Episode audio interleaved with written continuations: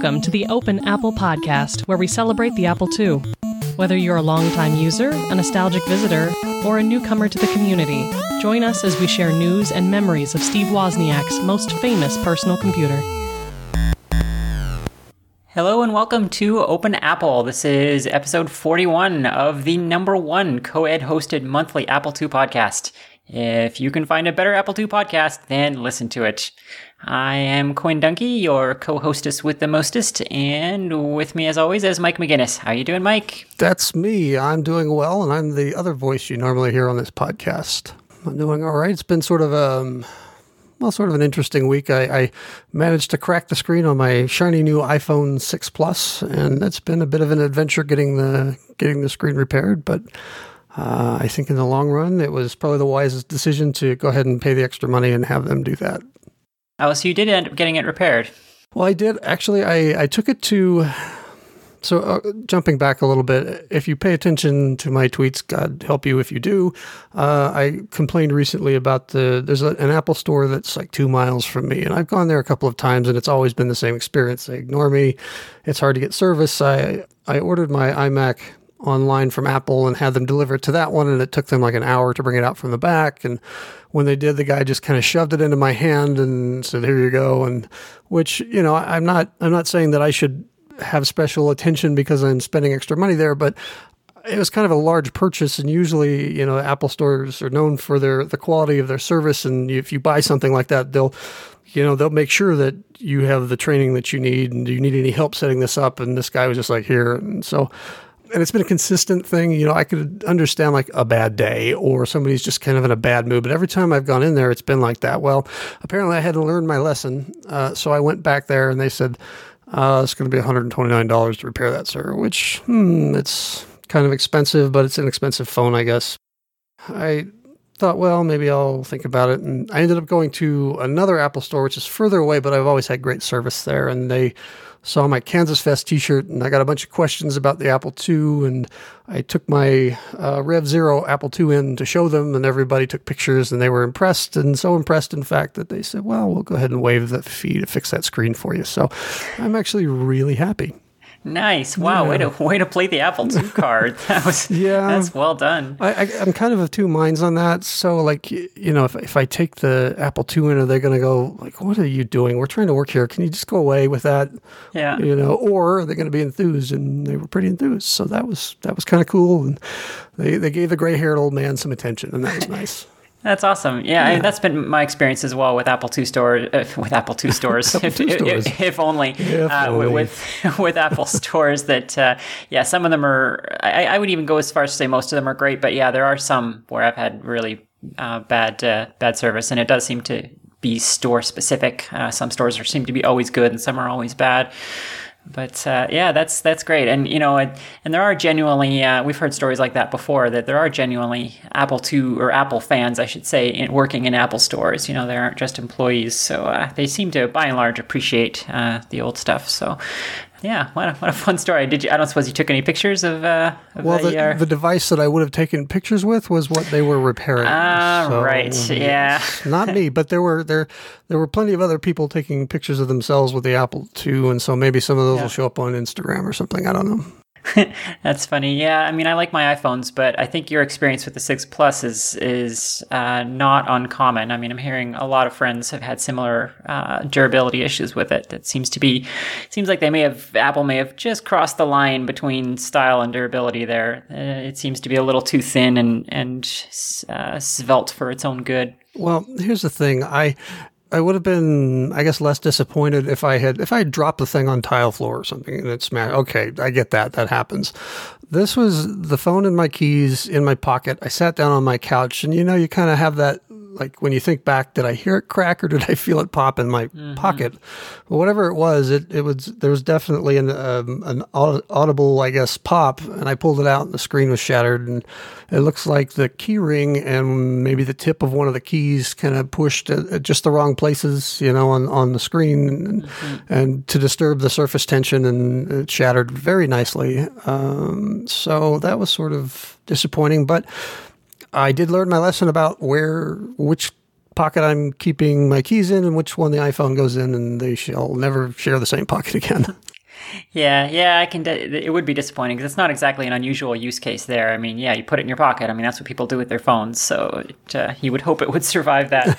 so, and it does seem to be a bit of an outlier. I mean, my iPhone 4 and 5 uh, and my th- original 3G that I bought have all been basically bulletproof. I mean, I've dropped them on concrete floors from five feet up, you know, dozens of times, and mm-hmm. you know they're dinged up, but they uh, they don't break a sweat. So, uh, but yeah, the 6 Plus just seems to be shattering when people look at it funny. I don't know what's going on there.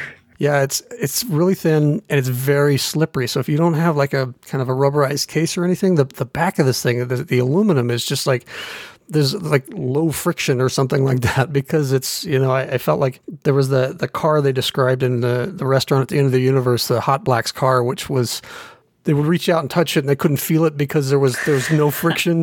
That's right, right. Sort of what I feel like when I'm dealing with this phone and I take it out of my pocket, I'll just be handing, holding it and it'll just sort of like start slipping. So yeah. very very unusual. But I'm I'm overall I'm very very happy with the service that I got at the second Apple store that I went to.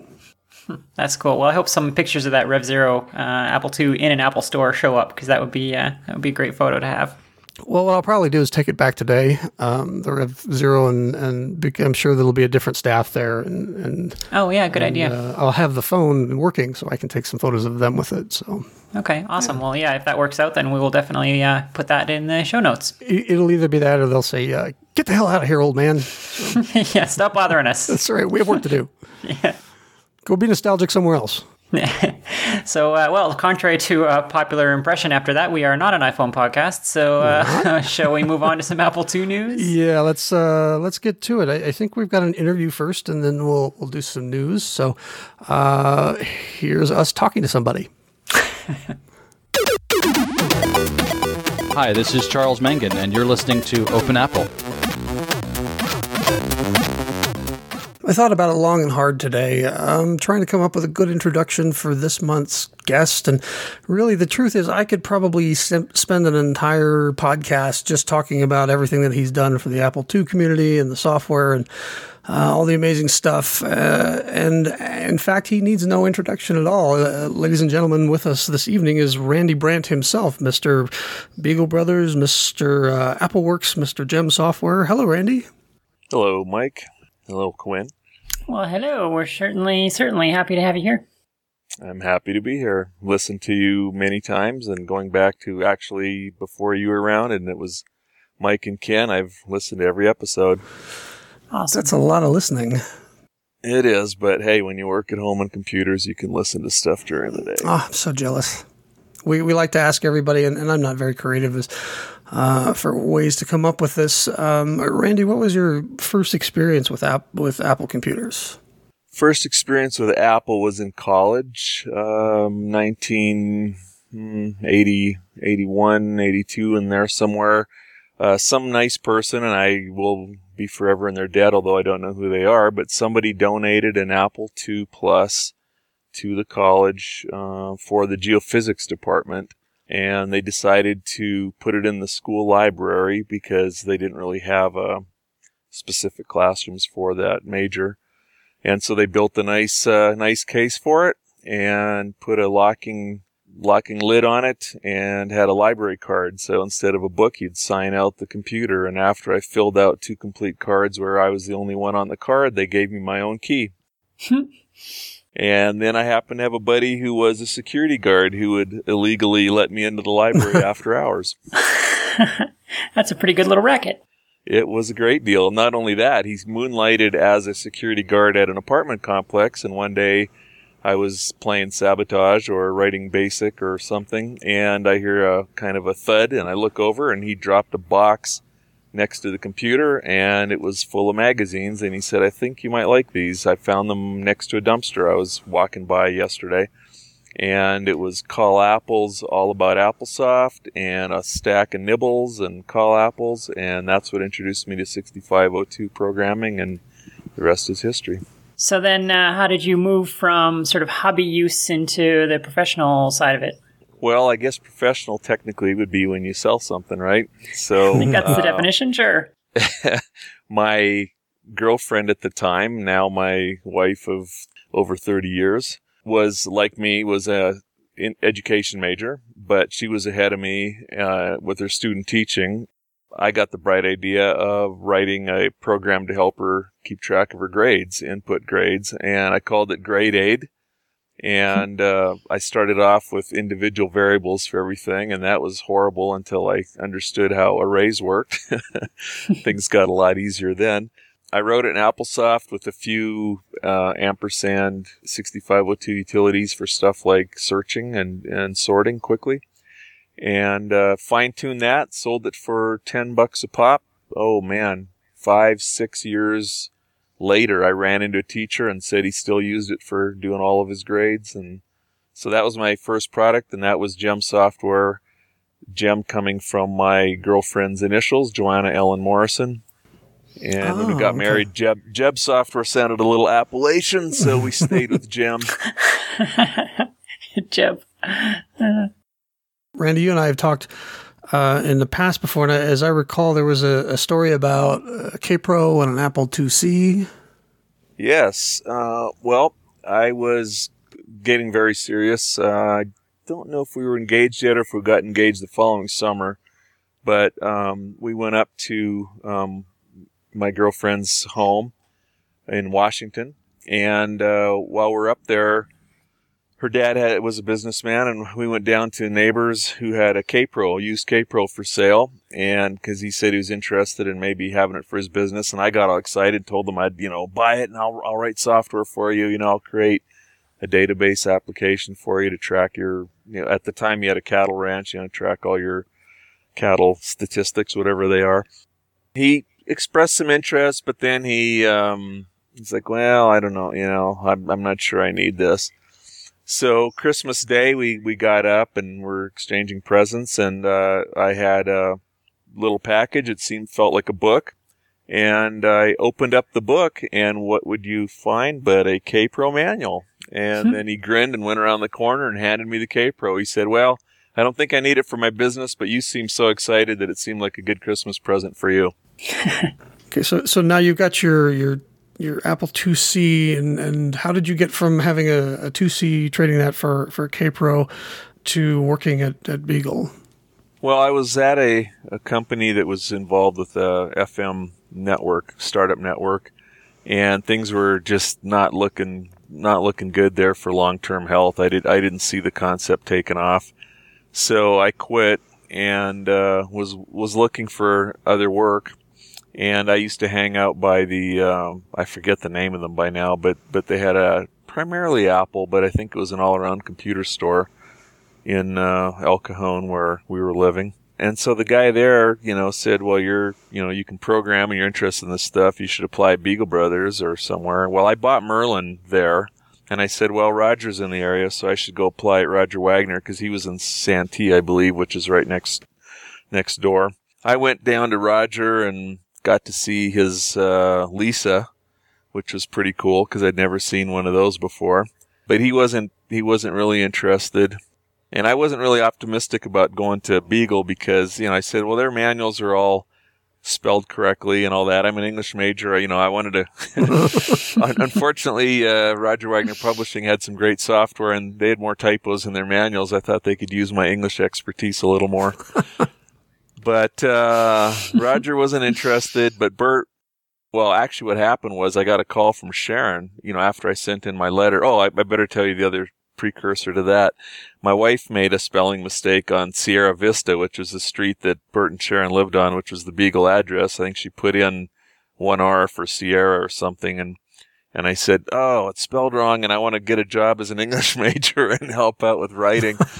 um, and we were out of stamps, and I said, "Oh, just stick an R in there." Yeah, I said, "We're not going to get the job anyway, you know, so it doesn't really matter, and don't waste the stamp, and you know, don't want to go to the post office and buy another one. So just stick an R in there and stick it in the mail." So my wife did, and to my surprise, I got a call and said, "Hey, this is Sharon Kersey, Beagle Brothers," and I went, "Yeah, yeah, I know, I recognize the name," and she said, "Bert." Bert doesn't like talking to people much it's really hard for he's friendly guy and it's really hard for him to say no to people and so he doesn't actually want to talk to you because then it might be hard for him not to hire you because he's such a nice guy. so, so what he did is he gave he wants to give you an assignment. So he's going to send you a upcoming pending Beagle product, and he wants you to write some documentation for it. And then if he likes the documentation, we'll talk some more. So I said, great, yeah, send it over.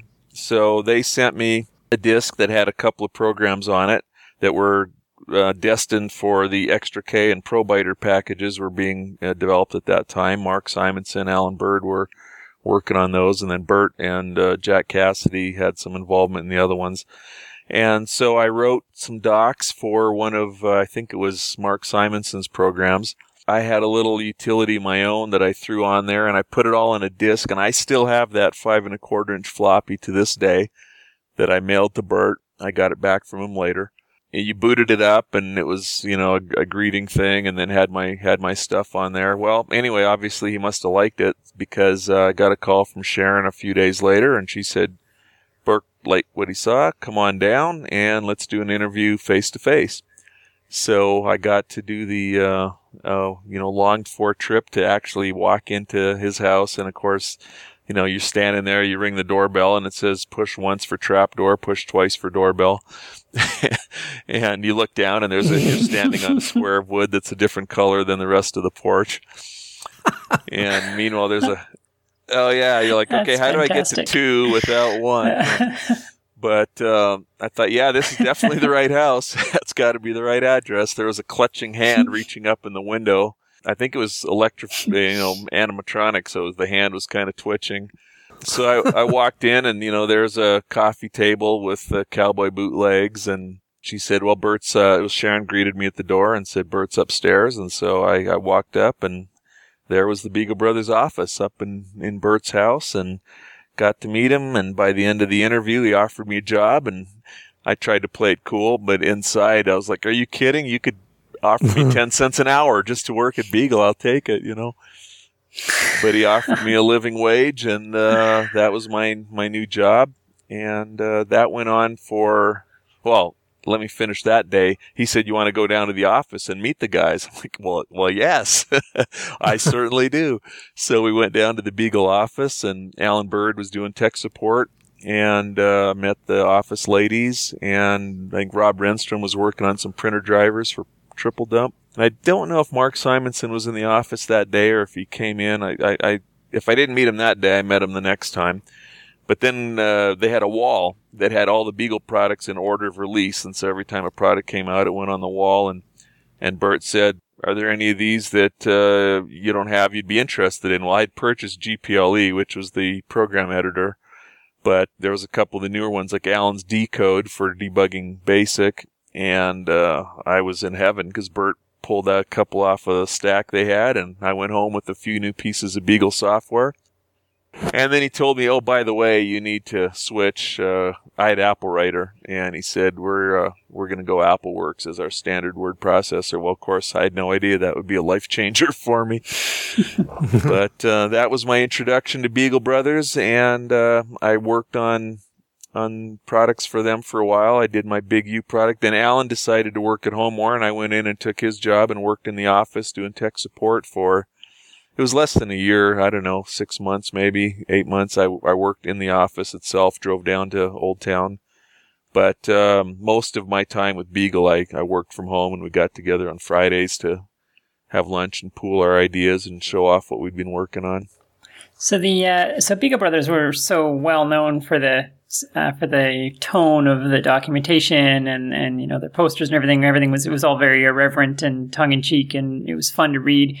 Uh, was that sort of reflected in the culture of the office and the team? Oh yeah, yeah. Well, like I said, I mean, even Bert's house, you know, with the trap door, yeah. uh, walking in the front door. Um, yeah, the whole, it was a great place to work. I mean, everybody got along. It was a very pleasant atmosphere. Like Sharon was a great office manager. You know, I mean, she was firm. She was a good businesswoman, but she also knew that, you know, I mean, she married Bert Obviously, she had a sense of humor too. You know, he was, he was a crack up. I mean, he was just always like, for example, when I walked into his office, he had three clocks on the wall, you know, the, the big kind of like railway station clocks. And then you know underneath they have the times for the different time zones. Mm-hmm. And his were his were San Diego, San Francisco, and Seattle, all set to the same time, of course. and uh, you know, it's just stuff, yeah, stuff like that nonstop. I mean, Bert Bert just always had had funny stuff, and in fact, uh, I was cleaning up the other, like literally this week, and I found a letter from 1989 that he sent to my daughter Heather, who was two years old at the time here's a photo of our dog Roger. And what he did was he put Roger peeking over a top of a desk and then he put his hands up there. So it looks like Roger's got human hands, you know, kind of the old Kilroy was here thing, you know, the head looking over the top with the hands. And so, I mean, he was just always finding time to do funny stuff like that and making it a fun place. And Fridays were just awesome because we'd all drive in, Alan, Mark, me, later on Dan Verkade. Um, and Rob Renstrom, and we'd all just get together and go get. Uh, I mean, we were such regulars that uh, the waitresses knew what we wanted, and we'd get our food and chat, and then we'd go back to the office, and everybody would show off their stuff, and it was just you know bouncing ideas around, and it was just a lot of fun because we worked at home Monday through you know Thursday, and then Friday we'd uh, we'd kind of just brainstorm together in the office. So you can't have more fun. I mean, it was just an awesome place to work.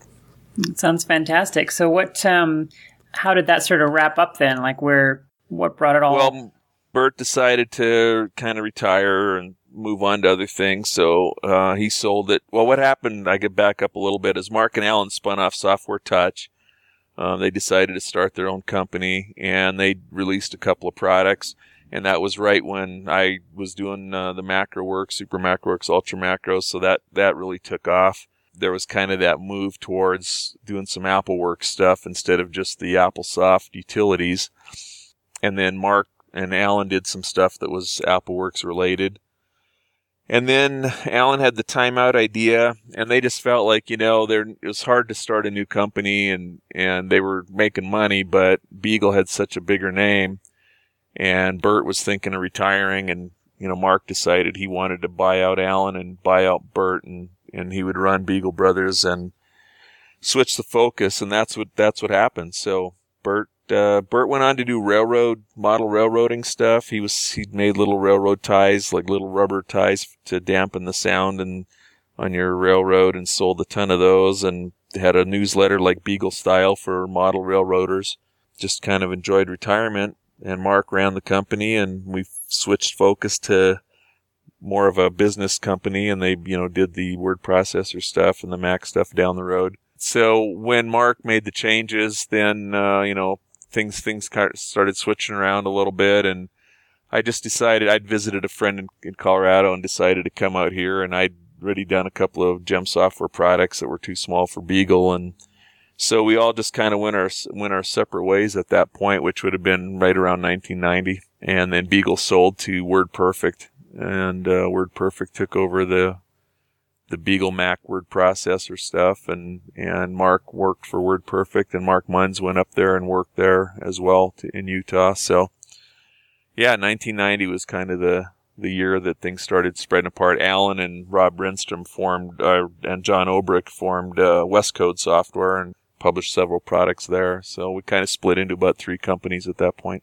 It's a lot of uh, Beagle DNA all over Apple software. It sounds like. Yeah, yeah, and of course before that, you know, we had uh, we had the whole timeout wave, so that was huge. You know, we we did the new AppleWorks for Claris, you know, the 2.1, I believe it was, and and AppleWorks 3.0, and then the whole timeout stuff, and that was huge from 87, 88, 89. You know, th- those are the glory years of of timeout was 87 to 89 now, was that with uh, quality software? No, that was before quality. That was all Beagle Brothers. In 1990, I moved to Colorado and I was doing a few few things and and doing JEM software stuff and still doing some stuff with Beagle and doing some other stuff on the side. And then a couple years later, I just I still had ideas. I thought, you know, there's still some more stuff needs to be added to AppleWorks and that's when I contacted, uh, or I th- actually I think Joe Gleason from Quality contacted me first and said, "Hey, have you ever thought of doing more with AppleWorks?" And we worked out a deal with Apple. And funny story on that, they Apple lawyers didn't want to let us do it. You know, they didn't want to have AppleWorks out of anyone's hands and all that stuff and legal names. And we finally just told them, "Look, we're going to do it." You know, if you don't want to be part of it and make money on the licensing, we're just going to release a giant patch disk that modifies AppleWorks anyway. so, I mean, the consumers are going to get AppleWorks 4 whether, you know, kind of whether you like it or not. so, do you want to make some money off of it and let us use the name or do we just make it a giant patch disk and call it something else? And uh, they saw the light and let us call it AppleWorks 4 and, and then later on, of course, AppleWorks 5.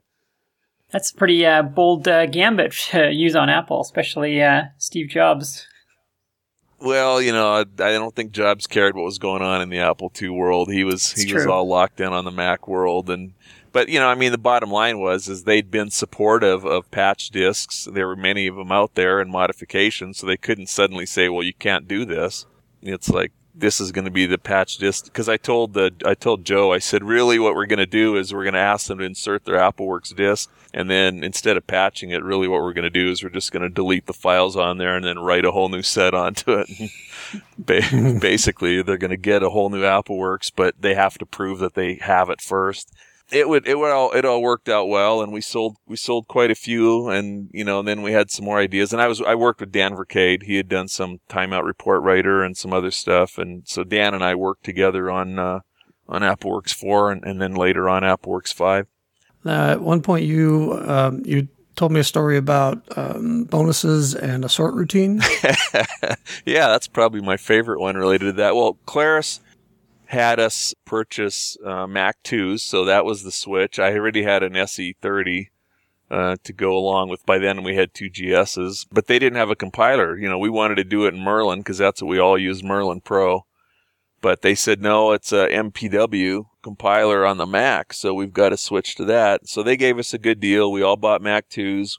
You know, we got AppleWorks building, we got things going, and they on the contract they had certain milestones. So it was like, well, you've got to it's got to be doing A, B, and C, you know, by November 30th, and you get, you know, you get a thousand bucks, and if you don't get it done by then, you don't get paid that. You know, it's like an incentive bonus or whatever. And really, they were only paying us enough to barely justify it. The reason we wanted to do it was because we were going to put some good hooks in for timeout, and we were going to learn a lot, and you know, we were going to have the inside track. But it's not like they were paying us a lot of money for the project. So those so-called bonuses were really just to bear survival money. Well, on the database, which I was doing, it had to sort. We had to expand the database. I had to rewrite a bunch of stuff because the, the number of records were very limited and, uh, they wanted to expand it to, I don't know, like triple or quadruple, whatever the number of records it could handle.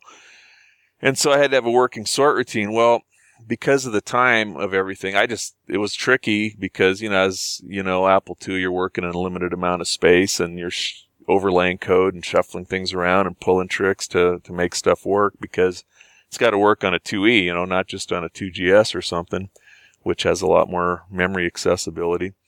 So I, I talked to the guy at Claris, who was a great guy, and I said, man, I, I don't know how I'm going to get this sort routine done. I mean, I've been working on other stuff and it's crazy because it's pretty complex. There's a lot of trickiness doing. He goes, well, the contract doesn't say anything about what type of sort routine. It just says it has to be able to sort.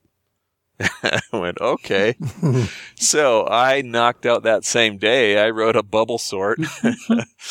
and for those of you that aren't programmers, a bubble sort is a very simple sorting algorithm, but it's also very slow when you start getting a lot of data because you're scanning through the whole list and just saying, okay, you know, which one's the first one, which one's a little bit bigger than that, and you're moving a ton of data around just to works great if you're sorting 10 items. If you're sorting 2000 or 5000, it starts getting pretty onerous. So anyway, I wrote, I wrote it and I sent it in and I, I get a call from Claris tech support that was worked involved in testing, you know, a day or two later and they go, your sort routine doesn't work. And I said, yes, it does and they said, well, we loaded in a full size database and, um, it was, it locked up. And I said, well, how long was it running? And they said, well, we left it for like eight hours. And I said, yeah, wait a little longer. and, uh, about nine and a half hours later, it, it, everything sorted perfectly. There it was. I got my, I got my check. By the time I got paid for it, that so-called bonus, uh, by then I had the actual sort working and I think it went from nine and a half hours to three and a half minutes. what? Uh, so, out of curiosity, what sort of routine did you end up using? Um, it was a modified quick sort. Okay. It it, it kind of did a couple of tricks because we're sorting on three levels. Mm-hmm. Um, you know, like you could you could select three levels deep. I remember getting a good tip from Alan Bird on that to speed that up. But um, it's been so long. But it was it was like a partially quick sort algorithm with some merge sort stuff in there. Okay. You got to remember we're talking uh, early '90s. You know, it's been 20 years. Sure.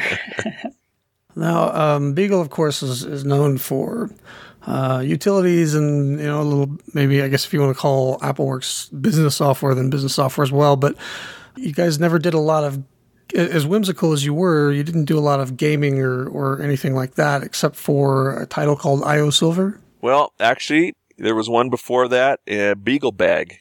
Oh, that's right. Yeah, yep. Beagle Bag were a bunch of games that Bert wrote in BASIC, and um, some of them were very quirky and very, very Beagle, but they weren't. Um, you know, there was no high, wasn't really high speed animation and stuff. They were all pretty much written in AppleSoft.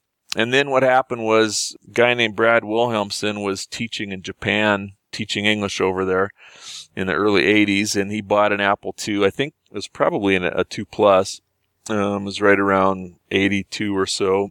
And so he, he, he was really interested in sound and was playing around with the audio and getting the speakers to make funky noises and all that. And then he had the idea of doing a game where he could do sound effects and and he came up with the uh, the concept for IO Silver, which was um, you know shoving these chips around to to make integrated circuits and and build computers and and that kind of stuff. And so the bugs chasing you, and they've all got little custom sounds bleeping and, and making noises and, and so he had a lot of fun with that, put it together and he was a Beagle Brothers fan, so he thought might as well pitch it to Beagle. He did and eventually uh, you know, Bert decided to go ahead and, and publish it. That would have been 1984, uh, 30 years ago. And so uh, that was the first full blown, you know, 6502 assembly language full blown game instead of little, you know, kind of little novelty AppleSoft basic. This was a full blown game being sold as a single game. Beagle Bag probably had 10 or 15 little games on it. IO Silver was, you know, one shot deal. It was DOS 3.3, color or monochrome and you could use a joystick or keyboard and all that. So I mean, it was a you know it was a real Apple II game. And uh, in fact, more than that, the the polish level on it was really high. I mean, it had uh, you know great documentation, and you could configure you know the controls, and you know that that level of polish was not very common uh, for games of that period. Was that was that intentional? Like, is that something that you know Beagle Brothers like to see, or was that just that particular Brad was a very thorough guy himself, and then with with Bert agreeing to publish it, then Bert, you know, he has had high standards. you know, if he was going to try doing a game, he wanted it to, you know, to be a professional quality game that people would uh, be impressed by. Unfortunately, it never really took off. Most of the diehard Beagle fans, you know, may apparently weren't that big into gaming because a lot of Beagle buyers didn't buy IO Silver but those who did, you know, it was a diehard following. I mean, there were, for example, my wife is not a gamer by any means, but when she was pregnant with our daughter, she was having trouble sleeping, and I showed her IO Silver, and you know, next thing I knew it was two o'clock in the morning, and she was still playing. So, you know, I thought that was a pretty good sign if a non-gamer could sit down and play it for four hours straight. Yeah, and that's so. that's the thing about these old games; they're just as much fun today as they were back in the day. You know, that doesn't change. No, and especially if they're games that are you know use some logic and and uh, require a little bit of li- little bit of thinking. You know, my game Sabotage was kind of fun, but that didn't really take a lot of logic. It was learn how to shoot the the parachutes and the paratroopers and there was one called Microwave I played on the on the Apple II that was kind of cool. Yeah, I remember Microwave. I like that one too. Had good sound effects. Yeah, it did. Good little animations and Pac-Man. You know, there was everybody had a Pac-Man for every computer that was out there. But IO Silver was, uh, you know, I think it was kind of unique in terms of the lo- amount of strategy and, and thinking, you know, for a non role player type game, adventure game, you know, an action game that still involved logic and that. It was, it was a pretty cool mix. So, uh, so the story of IO Silver is not yet over. Uh, why don't you tell us uh, what's going on now with it? Well, let me uh, jump back a little bit. And when Beagle went to timeout and, and Mark bought Beagle, you know, there wasn't really a niche for it because you know the the focus was on the timeout series and like uh, you know somebody said earlier maybe more of a business uh, focus to Beagle. And so IO Silver just didn't fit. And uh, so they weren't really interested in in publishing it anymore and it wasn't selling much anyway. And I talked to Brad and said hey why don't you let me do a ProDOS version through JEM Software. And he said, Oh, that'd be a great idea. I'd love to see it resurrected. And, you know, ProDOS is the thing everyone's doing nowadays. So, uh, we did a ProDOS version and, and so JEM Software actually published IO Silver for several years from 89 to the early 90s before it kind of faded away. And then nothing happened for a long time. And 2012, a couple years ago, I got a call from Ross Lambert he was the publisher of a magazine uh, for Apple II and uh, Ariel Publishing. Did several Apple related things. I'd met him at an Apple Fest uh, up in San Francisco, I think in '87. We'd become good friends, and and Ross uh, just called me up and said, "Hey, you know, I think we should resurrect IO Silver. Let's uh, let's think about that, and it'd be a fun game. And even if it doesn't sell, we got something fun to play ourselves." And I said, yeah, you know, it'd be great. Even if nobody buys it, I'll have fun playing it again. And Jay Jennings, uh, was a guy that had been involved. If you guys remember Softdisk, mm-hmm. and um, he had his Punkware software. He did utilities for um, APW, I think, and he, you know, he was a known Apple II programmer. He used to come to Kansas Fest, and he had a 12-inch blonde mohawk, and he was about 280 pounds and, you know, maybe not quite six feet tall, but with a 12 inch mohawk, he was a six foot eight and, uh, you couldn't miss him. But we stayed friends with Jay as well. So we, we worked out a deal with Jay to do IO Silver for iOS and, and Android. And we got a artist in England named Steve Young. We just found him by looking at images on the internet and finding some cartoon graphics we liked and got a hold of him and got him to do a new professor for us uh, as the main character and some bugs and stuff. And uh, we started the project, and here we are, ready to ready to release it on the 30th anniversary. Um, it'll probably it'll be a pre-Christmas release. We got some weird delays. Jay uh, unfortunately lost both his well, he lost his father, he lost his mother, and he lost his brother-in-law all during the process of working on IO Silver. So he had a lot of unexpected delays there. Wow. Yeah, it's it was amazing. It's it, and it just was weird. It was like every time he said, you know, next week I've I've got some time set aside. I should be able to get a lot of work done on IO Silver, and then the next day we'd get an email saying, well, you know, so and so just died. I won't be able to work on it. I've got a funeral to go to or plan or whatever. Wow. So it was just really strange how often he got derailed that way. But um, he hung in there. He's a great guy. I hadn't seen him for 10 years, and until September, we went up to Alaska and visited him in Alaska. So it was good to see Jay again. He did most of the work. I did some of the programming, just a little bit. He he did the vast majority of it. Ross has worked on some of the documentation. We've all been involved in the design and, and input and coming up with new ideas and how to enhance the game, and, and we're pretty much ready to go. That's pretty exciting. I'll definitely be downloading that one.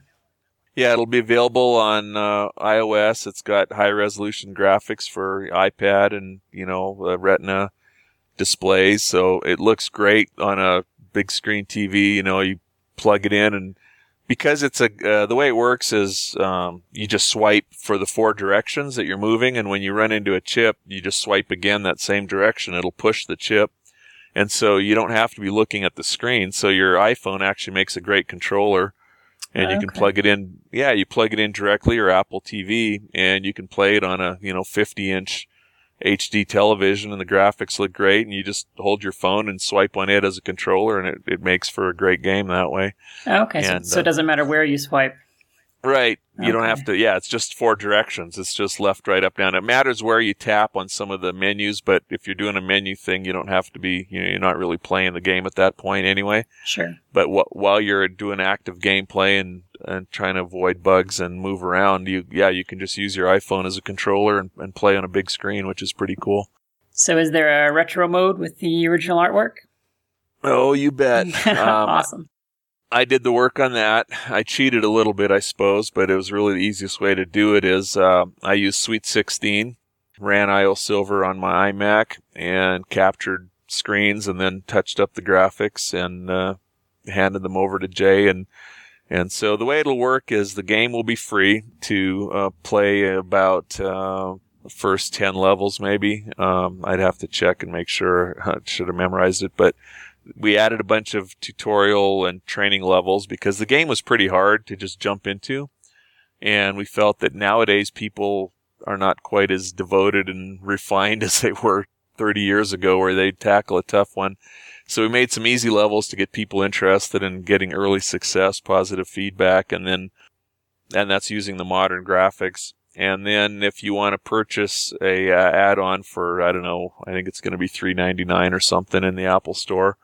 Um, then you get the retro graphics, which have all the, the bitmap look, just like the Apple II uh, graphics. I mean, that's, they come straight from there.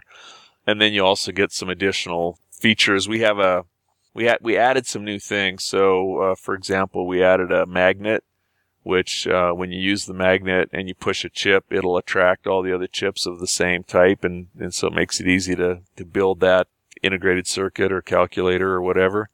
And we added another one that's called glue, where if you're familiar with IO Silver, when you it wrapped around, and so if you pushed a chip and there was nothing to block it, there wasn't another chip, it would wrap all the way around and squash the professor and right. end the game. Yeah. So with the glue, you can make a chip stop instead of wrapping. So you want it to stop somewhere, you drop a, a dab of glue down next to another chip, and then when it hits it, it'll skid to a stop, and, and you can combine them there. Okay. And then my favorite add-on is the Woz Kick. The Woz Kick. Well, what was Woz famous for? He liked reducing the number of chips, right? right. I mean, that was kind of like his his calling card was fewest number of chips. In fact, I just read recently about him coming up with some ideas for reducing the Apple II chips on the on the main circuit board. Like, I mean, like this year, he thought of a way to eliminate another chip. That's right. Yeah. but so the Woz Kick is about reducing chips. So when you activate the Woz Kick, you walk up to a, a chip and you kick it, and it, it blows up in a glorious fiery explosion. That's fantastic. And uh, yeah, a little shout out to Brian Weiser for creating the graphics for the professor's uh, lab coat gets set on fire by the Woz Kick when it explodes, and so he did the animation for the the smoking and flaming lab coat when when he kicks that and his eyebrows and what have you. And let's see, I think yeah, I think those are the special ones, and then. Uh, we've got high scores for both. There's the cheater level, which is if you use these new add-ons or there's the pristine purist one where you just are uh, building it like you did in the old school way. And so we'll keep track of both uh, high scores, and uh, you'll be able to share a screen on Facebook if you do a great job, or you know whatever. And we'll have the high scores posted. We'll have the website that'll indicate that kind of stuff. So yeah, we, there's a few new add-ons that make it kind of fun and, and add some new things to it and some new graphics, but we also have the ability to go just play that original game. And so, is there a, firm release date set for that, or when can people download it? We're shooting for in two weeks, but just to play it safe, I'm saying it'll be pre-Christmas. I don't know when this episode is going on the air. Jay is going to school and he's got some exams. yeah. So he's going to be working on, he's already made arrangements with his wife to allow him to work on it for Christmas Day. I'm, I'm sorry, not Christmas Day, Thanksgiving Day. So Thanksgiving Day, he's got permission to work on IO Silver and he's hoping to, to have everything done there. I mean, it's, the game's basically done, but it's kind of like wrapping up the last things with the Apple Store and, and the activations because we have the in-app purchases and there's just some tricky little things you've got to do to nail down all of that stuff. Right. So he's he's hoping uh, the the ideal situation would be that he gets it all done on, on Thanksgiving Day and and then uh, that following week it would it would get released. But definitely uh, we're we're shooting for end of November, beginning of December. Well, I suppose as long as you get it uh, get it out by uh, before the end of the year, so you, you make that 30th anniversary thing. That's what I told them. We got to hit the 30th anniversary, and, and that shouldn't be any problem because actually this the current version, which is which I got, you know, I don't know, a month ago.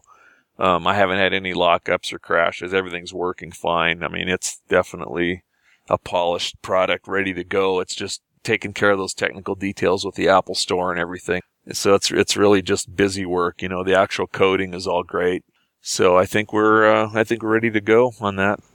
Sounds great. So, did you guys have updates planned as well, or is there going to be new content or new features added along the uh, later on, or?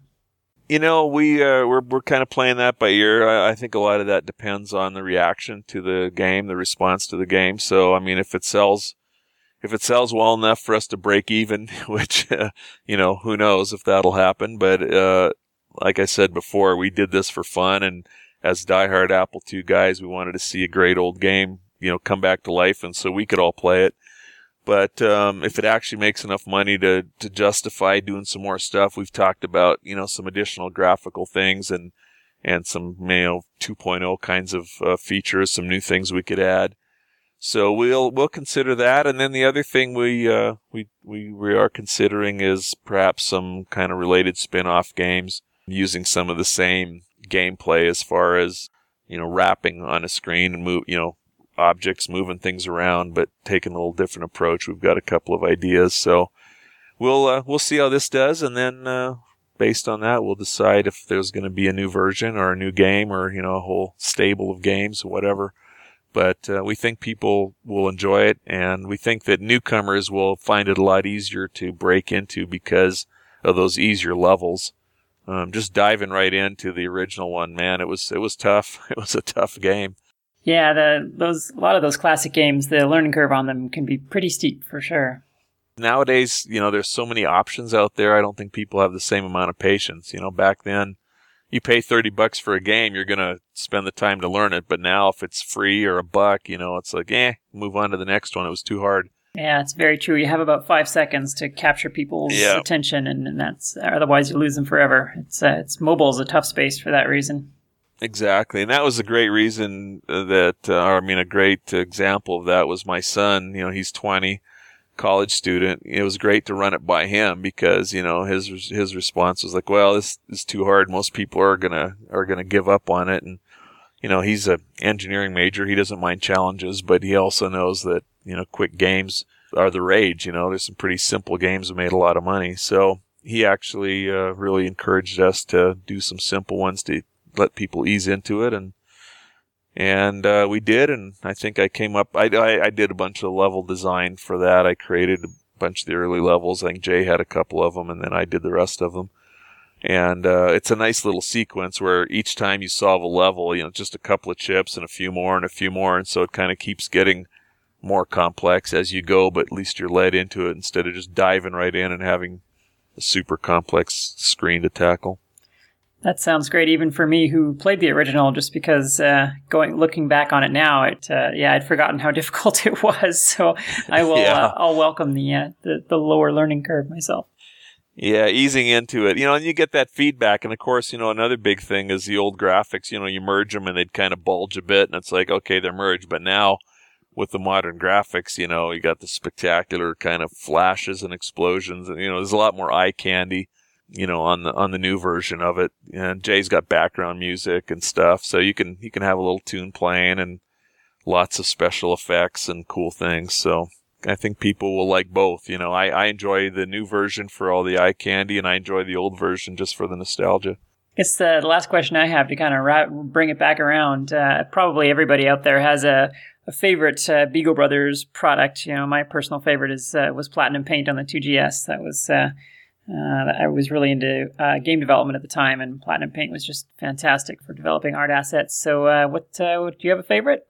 Well, before I answer that, let me. Do you want a little Platinum Paint story? Absolutely.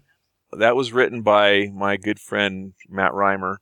He was not happy with any of the editors out there, so he talked me into writing an editor so that he could have more fun writing Platinum Paint. Hmm.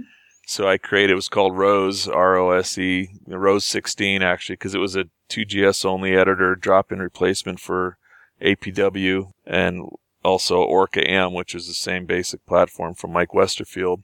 And so I wrote that. I made it so you could, you know, had an editor that was a lot like AppleWorks and it was really fast and all that, and made a few hundred bucks selling it as shareware.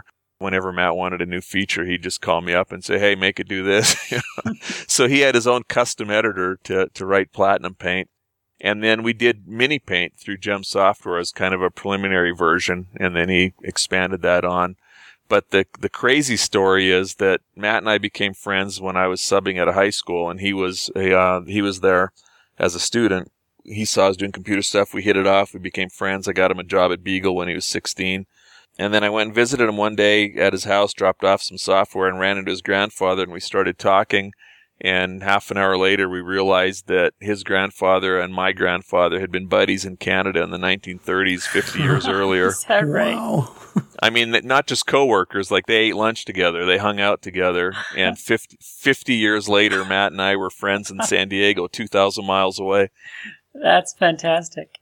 That was Twilight Zone country there, man. That was like, wow. It was, it was just so bizarre anyway, we we stayed friends, and and Matt's uh, Matt's still doing computer stuff and and all that. So that was Platinum Paint. So my favorite though, man, you know, I guess in uh, fairness, I have to exclude my own stuff because that would be that would be biased. So of other people's stuff from Beagle, you know, in terms of coolness, I think maybe Decode by Alan Bird was such a cool debugging aid for AppleSoft programs, and it, it just took things to another level.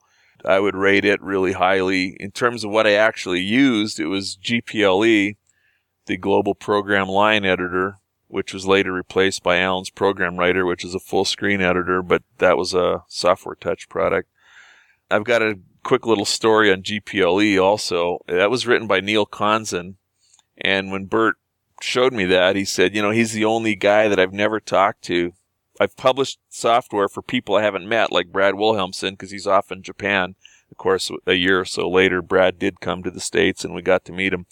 But he said, Neil Konzen's the only one I've published something for that we've never even met. You know, he just mailed us some stuff and did some mail thing. Well, it turned out, if you read the history of, uh, of the Mac, uh, Andy Hertzfeld, has a blog about the history of the Mac. Well, I was reading that one day, and it turns out that Neil Konzen is working at Microsoft, and he would be in charge of the Mac division, you know, because Microsoft was preparing products for the Mac, like, um, I forget the name of it, but they did like an Excel clone. You know, they did a sp- multiplan. Was that it? Was that the one from Microsoft?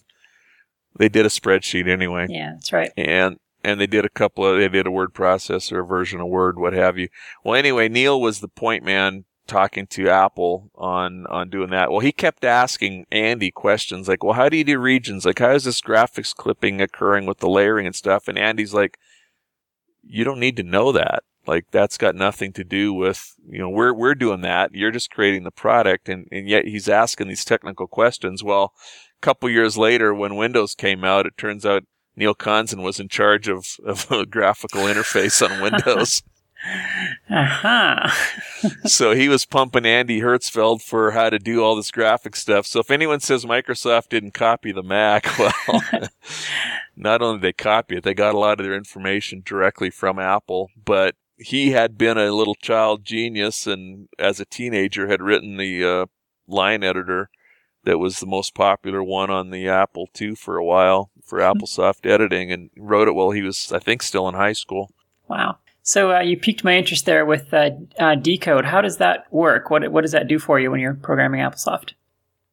Uh, well, what Decode does is there's a there's a couple of hooks down on page zero, which is is where um, AppleSoft kind of processes their stuff. So Alan hooked in, and every every key press and every token that gets processed gets run through decode. And so it essentially uh, allows you to do some tricks with expanding stuff or finding errors and finding mistakes in your program, like a syntax error if I recall correctly, it's been a lot of years, but instead of just printing syntax error at the bottom, it would actually show you the line of code, you know, that kind of stuff. Oh, so it was a lot more inter, inter, interactive. Mm-hmm, mm-hmm. So it was just, and it, it, it could do cool stuff with variables like batch, you know, rename. And, you know, there's little utilities for doing some of these things, but this kind of built it all into an integrated development tool that just was really smart about helping find errors and helping you rename programs and, you know, taking out remarks or cleaning, renumbering and kind of pulling all those tools together in one place and then also doing some things that no one else had ever done before. Cool. Okay. You know, in terms of a technical thing, you know, like as somebody who was getting into programming and who was getting to know quite a bit of the internals because I'd studied those free magazines I got from the dumpster, it was one of the most technologically advanced you know, pro- uh, probably the most technologically advanced programming tool out there for the Apple was was decode, and that and that's why I liked it so much because Alan was just doing some stuff no one else had ever done before. Yeah, that's that's actually really impressive at the, for the time, especially. I mean, I've been working on some tools for AppleSoft development myself, and I've been you know hacking up uh, the parser and so on it's tricky now even and we have just you know stacks and stacks of documentation you know every aspect of it is so well documented now but i mean at the time a lot of that wouldn't have been available so probably would have been a lot more reverse engineering and disassembling of the rom and so on there's no doubt Bert was the marketing genius, uh, you know, and founder of, of, Beagle Brothers and the comedian and, you know, what have you. But he, he was obviously the driving force behind all the humor and everything. But in terms of the technological, I mean, there was a lot of good programmers at Beagle, but nobody that ever worked at Beagle would would come up with any name other than Alan as being the premier genius there. I mean, he was just he just kind of was this, you know, he's the father of timeout and and he you know, he created all this other stuff and he was very collaborative, you know, I mean, he gave us ideas, we gave him ideas and he was open to suggestions, but pure original creative stuff, Alan was the genius of Beagle, and I don't think anyone would argue with that. How about you, Mike? Do you have a favorite Beagle Brothers program? My, my inclination is to say AppleWorks. Uh, that that's not necessarily didn't start. It didn't start at Beagle. Obviously, you could say timeout. well, and yeah, my, as far as as pure Beagle utilities that I got the most use out of definitely the timeout stuff because in 84 I was doing my homework in AppleWorks and I remember the first time actually that I wrote it was some creative writing paper or something like that and and I spent you know all, all the time formatting it and I didn't have a spell checker at the time, so I went through and you know I printed this thing out on the, the Epson FX80, you know the dot uh, matrix, yes. and I take it into work, and my teacher's like, "What is this?" Rewrite it by hand, and I went, "No." so, uh, but yeah, I, I AppleWorks made my uh, made my school life infinitely easier, or at least at least more efficient as far as uh, doing homework and writing, you know, because like like most people, I could type quite a bit faster than I could write anything by hand. So, sure. um, and then the the timeout the timeout editions just took a took a really cool a really cool thing and just made it beyond excellent for me. So definitely uh, definitely those two products. And I, I just love the idea of a uh, quote unquote patch that basically just replaces the contents of the disk with a new application. what? It's just a patch. Yeah, well, what? we we were determined to we were determined to get it done. The other thing we did is when we did AppleWorks uh, three, uh, which was under Claris, I was in charge of what was called the host, which was kind of like the command center where all the calls went through because your memory management and all those things they all went through a standard spot so you could patch them, but also so that as the program changed, you didn't have to change your references because they went through this standard jump table and then went off to you know wherever. And that way, when the program lengths shifted and stuff, uh, you know, you didn't have to change any of your calls because they're all going through standard hooks. It changed dramatically. we put in a lot of stuff for timeout, you know, built it into AppleWorks so that next time when we installed timeout for 3.0, I think the install program was probably half as long because we had so much stuff built in that just like, okay, we're putting timeout hooks in here, we're putting this in here. And it really, it really made it nice in terms of ideally designing AppleWorks for timeout. You know, instead of designing timeout for AppleWorks 3.0, we designed AppleWorks for timeout. built in all the extensibility ahead of time. Exactly, and then it was just like, okay, here's the here's the slot. Now, now we just plug in and drop in our new tool, you know, whatever it is, and new hooks, and we didn't have to worry about if there's a if there's a 3.1, is something going to move, and we got to come up with a new version, and we didn't have to because now we're going through these standard hooks, and AppleWorks could change, but timeout would still be able to call this one spot and know that this is where you're always going to get a keystroke or what have you.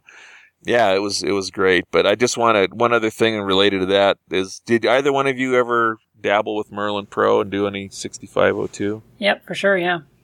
Well, Merlin Pro is the reason why there's a MacroWorks and Ultra Macros and all that because Merlin Pro had macros. I don't know if you remember that, mm-hmm. but if yeah. you held down the solid Apple key, you know, you could do these little macros and they're pretty tiny. It's basically just keys, but I just thought that's a cool concept. You could press one key and do multiple keys. And so Merlin is what inspired, uh, inspired me to do MacroWorks. I thought, well, it'd be really cool if I could do that in AppleWorks. Alan had been messing around with AppleWorks and one day at our Friday lunch, he showed us where all, he says all the AppleWorks keys come from this place and he showed us where and I went home and thought, hey, the keys all come from there. I wanted to do macros. Hmm. And by the end of that night, I had it so you could press a key, uh, option N, and it would type my name. like, man, the first time I saw multiple letters appear on the AppleWorks screen with pressing one key, it was like, I am on to something. yeah, light went on. that was my livelihood for the next couple of years.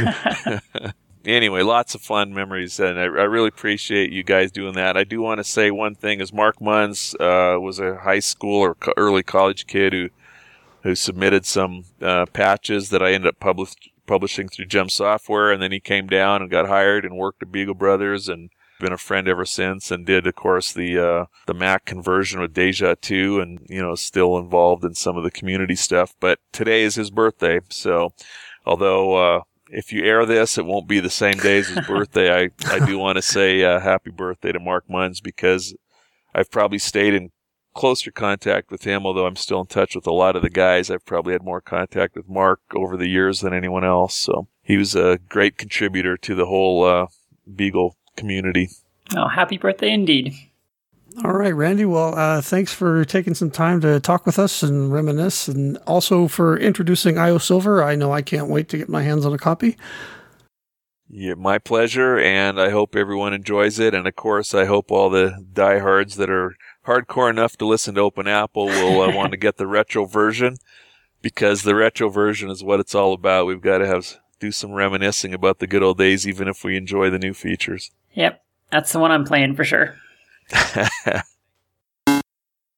We've got a website at iosilver.net. It's got information about the product. It's got some videos with people that played a role in it early on, some of the history and that. So if you want to find out when we're actually released and get more information about the product, just go to iosilver.net.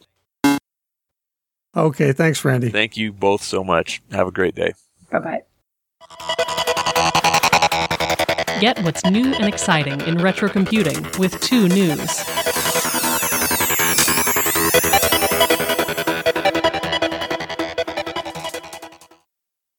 All right. Well, again, thank you, Randy. Uh, that was a great, uh, great appearance, and nice to hear about some of the uh, the good times at, at, Beagle Brothers and JEM Software and beyond. And uh, of course, I'm looking forward to getting my hands on a copy of IO Silvers as soon as that comes out. Yeah, it's gonna it's um, gonna look um, great on your shiny six iPhone six Plus. Oh, I hope so. Maybe it won't crack the screen. Yeah.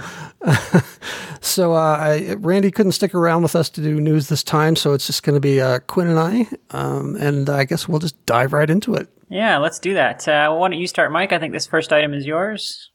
USA Network, which um, I don't, I can't remember. Are they? Is USA Network the one that's doing uh, *Halt and Catch Fire*, or is that AMC? That would be AMC. Okay, so I maybe this is USA's competitive product. They've given a pilot pickup to a show called Mr. Robot, which normally I don't really pay attention to, you know, pilot season and stuff like that. But um, it's from the creators of True Detective, which generally means, I mean, that's kind of a hot creative team right now. So giving it a pilot pickup generally means it's probably going to go to series. And I was reading the description of this on variety.com, and um, it looks interesting, but they use the word hacker a whole lot, which is sort of concerning to me because mm. That generally means something like it's going to end up like that, that god awful Scorpion show. Oh, God. So, I can't even watch the commercials for that thing. Yeah. Yeah. So terrible. My wife loves it, of course, but I, I can't, just can't deal with it. But uh, I am curious to see how that goes because I, I will say that uh, I was a fan of the first ser- season of True Detective, so maybe it won't be that bad. Maybe, maybe this is just USA ad copy promoting the show. But anyway, it's called Mr. Robot, and uh, if it does go to series, which I think it will, um, I think they're saying it'll be uh, on air probably for summer 2015. Okay. Dear Hollywood, you keep using that word hacker. I do not think it means what you think it means. yeah, it's uh, become a buzzword lately. It really has. So, uh, okay, well, cool. So, uh, moving on, we've got some some cool hardware news coming out of the uh, fine folks at Reactive Micro. Um, yeah, this Henry is, and Anthony. Yeah, this is super exciting. Uh, this is something that I mean the community community has been wanting for for forever, and uh, uh, I wouldn't have thought necessarily it would ever happen just because of the difficulty of it. But uh, so yeah, Reactive Micro has announced that they are cloning the Transwarp card. And now, uh, is this the is this the Transwarp like for the the eight bit, or is this the GS. I believe you know? this is the GS, Ooh. and yeah, possibly I'll have to double check my uh, my secret sources here, but uh, possibly the the 2E as well. But I'm fairly sure they're at least starting with the Transwarp GS. Yeah, so they, uh, and it's not just, this is far from vaporware. They've even posted, uh, I believe on the Apple II enthusiasts Facebook group, they posted, uh, some images of their Gerbers, which, uh, if you're, wow. Uh, if you're not familiar with, um, the process of making electronics, the Gerber file is sort of the, uh, description file of the PCB layout that uh, is used by the fabrication house that's going to make the circuit boards. So uh, it describes where all the traces go and where all the chips are going to be and so on.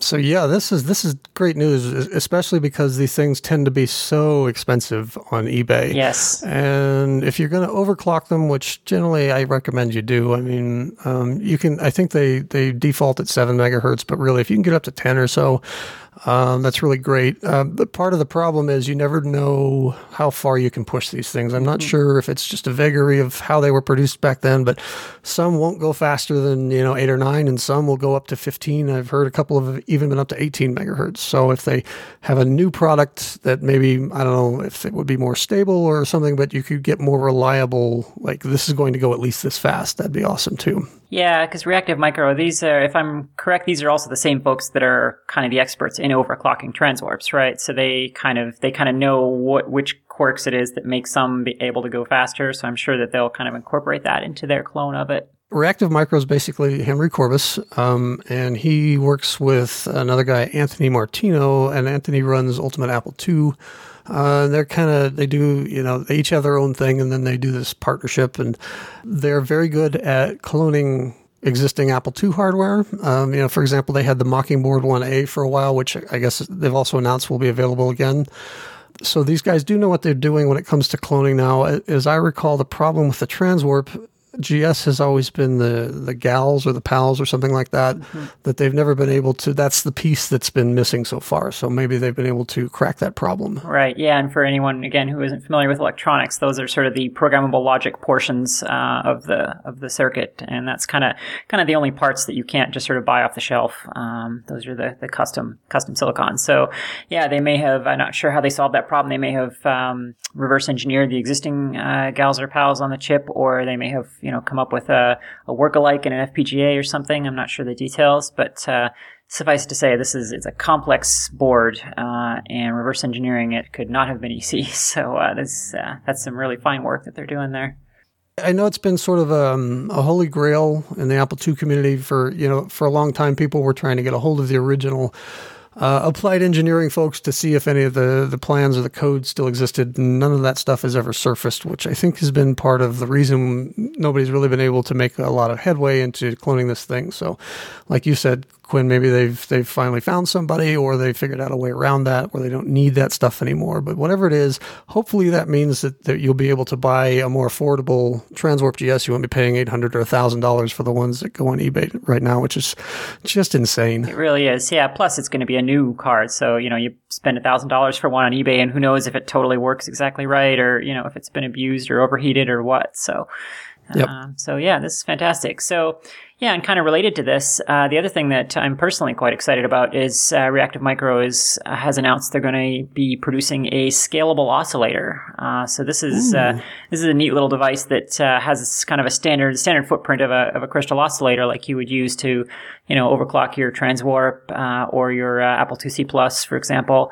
And what's cool about it is that it's uh, adjustable from 28 to 80 megahertz. So uh, that's fantastic. Ex- that's just a thing you need for overclocking projects because you don't you don't know up front exactly how fast you're going to be able to push your particular instance of the hardware. Uh, they're all a little different. So um, this is kind of a cool thing that you can just kind of buy it and stick it in there and just uh, play with it and see see how fast you can get it to go. So, and this is honestly going to be great for hobby projects as well. It's nice to be able to just buy one thing instead of having to stock, you know, a, a big box full of oscillators for any you know any speed that you might need. So, this is a neat thing. I'm quite excited about that. Yeah, definitely. It's Reactive Micro kind of shut down a few years back because Henry wanted to do some other things, and it's really neat to see them kind of back in business now. Because in addition to to the transwarp and the, the adjustable oscillator, they've announced that uh, there's you know they got a I guess they're going to clone the Applied Engineering Phasor card mm. um, that's in the pipeline. I'm very excited about that. Uh, they're working on an 8 meg CV Tech RAM card clone for the 2GS. They've got RAM, the RamWorks is being cloned with, uh, as well as a RAM factor with buffered out expansion options, um, and Ultimate Apple II, um, which is again Anthony's business. He's been working with David Schmenk on the Apple II Pi card, so there's going to be more of those available um, as well if you're if you're interested in t- attaching your Raspberry Pi to directly to your Apple II. So lots of great stuff coming from them, and I can't wait to throw my money at them. Likewise, yeah. One of the RAM cards they posted photos of it, and it's got a, a it's got the RAM uh, the ROM expansion uh, bus on it, so mm, you can yeah. uh, you can uh, burn your own ROM chips and stick them on there for like instant uh, booting software. Uh, like was liking that. Yeah. So if there's something like imagine putting say the ADTPro client on there, you know, burn it onto an EEPROM and stick it on your ROM expansion. Oh, wow. And uh, you'd be able to boot instantly into that, for example. So there's, yeah, lots of cool uh, possibilities there. Um, very, very handy. Uh, more Apple hardware, this time Apple One. I don't know. We, we talk about this every time it happens, and I guess we kind of need to because it is vintage Apple news, but it's sort of, I, I at least I'm experiencing a little bit of um, Apple One auction fatigue, burnout, whatever you want to call it. Yeah, I'm there with you. Uh, anyway, Newsweek uh, ran the story that the there was an Apple One that went up for auction earlier um, this fall. It sold for something like nine hundred thousand dollars. I'm sure, based on the strength of that sale, another one was immediately announced that will be auctioned here in the next couple of weeks, early December, and they're expecting that one to get more than a million dollars. Yeah, at some point this uh, Apple One gravy train will run its course, but uh, for the moment, yeah, it's uh, we're going to keep hearing larger and larger numbers, I'm sure, for them. And we'll mention every one of them, even if we don't talk too much about it. You see what we do for our listeners? Where else would you find about find out about the latest Apple One auction news, except for everywhere because it's on Newsweek and Kotaku and Boing Boing and everywhere else? Well, if you lived in Australia, you could ask Woz himself. See what I did there with that uh, segue? That was smooth. It's almost like mm. you uh, make podcasts. So, um, Steve Wozniak, of course, this has been all over the news as well, uh, has taken a job as a temporary or I guess part time professor uh, at uh, an Australian university. And I think this is mainly done so that he can establish his residency requirements because he wants to immigrate to Australia. He's been talking about that for a long time. And part of the problem has been that his he's got this heavy travel schedule. He flies all over the world to make these appearances and even shows up at Kansas Fest sometimes. And uh, that sort of kept him from being able to live there. I think you have to live there like nine months out of the year or something for five or six years in a row. Uh, which he just hasn't been able to do. And I, I, guess this is sort of, I don't know if this is an end around or if this is a way to allow him to buy a place and be there for that amount of time, but uh, that's where he will be. Yeah, that's interesting. I wonder if he's going to continue his travel schedule because I would think uh, living in Australia might make that harder, I guess, unless he's traveling to Asia a lot or whatever. But uh, North America would certainly get less accessible for him. I think Woz is kind of the sort of the world jet setter type. I mean, I see him in places like Singapore and Brazil as often as I see him in Silicon Valley or you know in Kansas City. So okay. uh, I think I don't think he minds uh, all that much. I know he's you know time catches up to us all and he's getting up there in age and I, I know that he's not you know travel begins to get harder and harder as you get older and mm. um, at some point he's going to want to stop doing that and I think when he does he's going to want to he's said he wants to end up in Australia and, and who could blame him really for sure, yeah. Yep, I have never met an Australian I didn't like, so I don't know that many though, to be fair. So I'm sure there are some jerks. So uh, watch out, Oz. Here comes Woz. Ah, I see what you did there. You made it funny. Yeah, I actually stole it from your show notes. Uh, okay, so if you're um, vintage computing enthusiast and you spend any time on YouTube, you've probably stumbled across Terry Tezza Stewart's awesome YouTube videos yeah. that he does, where he kind of shows he'll he'll take like a TRS-80 or or his, an Apple II Plus and sort of tear it down and show you the ins and outs, and it's a really well done. Uh, prof- almost professional level video series, uh, but he recently posted this. It's a news clip, I guess, from 1980 about. It's a news report about computers in society, and, and it's kind of amusing to watch. One for the, the, the hairstyles, obviously, and two for just sort of this the sort of uh, naivete about computers and using them, and it's it's kind of almost cute and funny to watch. So yeah, this uh, this video is it's a fun watch, and yeah, I also just absolutely adore Terry's channel. It's fantastic. Um, and yeah, this video it is it's very yeah it's very period, and uh, there's a lot of ooh and awing at the cr- crazy predictions that someday everyone will own a computer and how you know silly that sounds, and you know the skeptical reporter and all that. So yeah, it's uh, it's a lot of fun. And the great thing about uh, YouTube is they have sort of a like a recommendation bar off to the right of the videos. So if you, when you click on this, you'll get links to a bunch more reports from the period about computers, and you know you can. It's definitely a K-hole you can spend a lot of hours getting lost in. Yeah, for sure. And if this is the video I'm thinking of, there's a section of it with a. Uh, uh, a metaphor that I that I really love. This guy is describing how, uh, because of course the big problem that we had back then was trying to explain to people what computers were going to be good for. Why would everyone want one in their house? You know, it's any with any kind of paradigm shift uh, like this.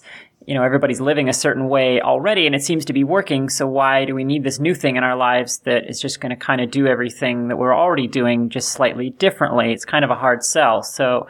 Uh, he uh, likens it to you know the internal combustion engine, where you know in the early part of the 20th century you would have had the same hard sell of well what is this thing good for? It's like well we already have we have horses and we have steam engines for pumping out mines and we have all these things already. Why you know what is this new thing going to do for us? So and you know fast forward 100 years and it's makes up the fabric of everything we do now. So uh, it's uh, it's a great uh, great analogy i think well, and speaking of that, it's sort of interesting. Here's another slick segue for you all out there. Uh, in the latest, um, well, I don't know if there are issues anymore, but on popularmechanics.com, there's an article that Woz wrote where he talks about how he considers the internet to be the innovation that gave birth to the modern world. And he kind of goes into like the history of how the transistor changed everything and that this is even even greater than that as far as you know how it affects our our daily lives. So that's an interesting read that uh, I, I, recommend. For sure. So uh, yeah this next item i have to talk about because i love it. This thing this is my favorite news item that's come across our, our desk in a while so uh, there's uh, uh, an article and video has come out from uh, uh, so Jordan Mechner was digging through some some old files or whatever, and he found uh, the original video that they recorded of his little brother doing the Prince of Persia moves that he ah. then used to rotoscope the animations. Totally awesome. And this thing w- just blew my mind. It's they're in a parking lot somewhere on a little stretch of grass, and there's a little uh, concrete uh, sidewalk block that, that they're using to set up the, uh, the, the the timing of the jumps. And it's his little brother doing all the moves. And it's you know the stumble steps and the accelerations and the landings and all of this stuff. And it is eerie. You watch this kid do these moves and it looks exactly like the prince in prince of persia. It's it's fantastic. Now did he also do was he also the rotoscope model for uh, karateka, karateka? I don't know. I would assume not, because uh, yeah, I would assume they would have required someone with some martial arts training to do that. Uh, I certainly can't kick over my own head, so I don't think the average person can do some of that stuff. But uh, uh, yeah, that I don't know. Uh, it's possible that uh, Jordan may have just used you know footage from movies or something to do that.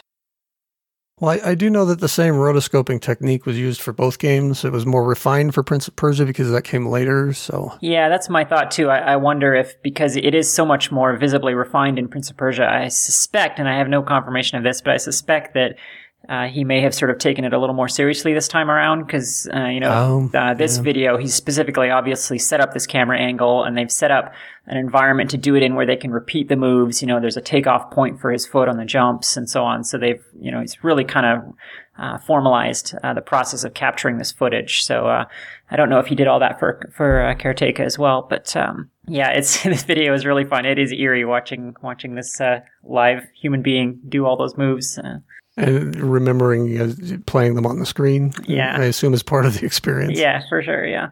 So uh, yeah, so moving along to uh, other things that are my favorite things. Uh, I'm uh, I am the world's biggest William Gibson fan. Uh, for anyone, no, you're not, because I am. Nah. Yeah. Do you have a Johnny Mnemonic pinball machine in your house? No. Oh. Uh huh. She beat me. Check and mate. And I also have a signed copy of Neuromancer, although it's not a first edition. So you might have. I oh, I got you beat there because I do have a first edition signed. Oh, damn it! All right, well. Well, he's still alive, so you could potentially beat me on that. Yeah, I have to actually get a first edition, which I don't have. But uh, mm-hmm, okay. yeah, so yeah, you can't have mine. Yeah. so together, Mike and I are the biggest world, biggest William Gibson fan uh, in the world. Uh, so uh, yeah, he's got a he's got a new book uh, coming out, and uh, it's probably out by the time this recording will go out.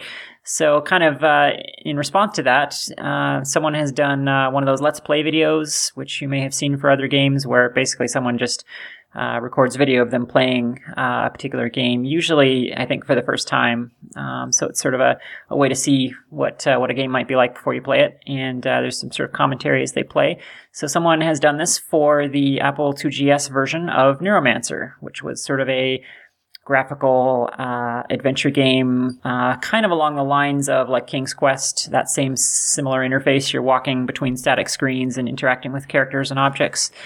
I think it's called a point and click adventure game. I suppose, yeah. When I think of those, I think about things like Myst, where there's no kind of avatar on screen. So this, mm. you know, you mm. have an animated character who's walking around in the environment. So um, think think Leisure Suit Larry, but sci-fi. Yeah, exactly. So and yeah, it's it's actually a really great game. There was a version for the 2E as well that uh, used uh, double high res graphics really nicely, and uh, the uh, 2GS version of it is just fantastic. It's it came out for a few platforms, but the 2GS version is just the definitely the canonical you know version of the game, and uh, it's it's a great game. I played it uh, all the way through back uh, back at the time, and uh, it was really fun to see it again. So.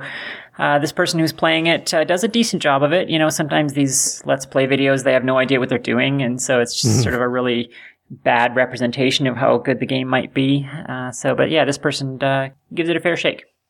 Neuromancer was the game that made me want a 2GS like really badly because mm. I, I used to, there was an Egghead software store down the street from me that I used to hang out at all the time after school. And, and when they set up the 2GS, that was one of the demo games. And man, I just sat and salivated over that. yeah, it's a beautiful, beautiful game. And uh, it was one of, I think it was probably the first real double high res game I played on the 2E, the 2E version of it, which is also really quite nice. And it, it just, yeah, at the time it just melted my brain. I mean, because I had no idea the 2E was capable of that. You know, I didn't, the double high res graphics mode got so, was so underused and, uh, know, no doubt because of its difficulty to program for. But, uh, towards the end there, a couple of the games started to come out that used it and, Neuromancer was one that, uh, yeah, that was really great. So, but yeah, if I had to play one or the other, the 2GS version is definitely the one to play it blew my mind because it this I, it really introduced me to the concept that you could take a book and make a good game out of it. You know, I was at the time I think Neuromancer was or the the book was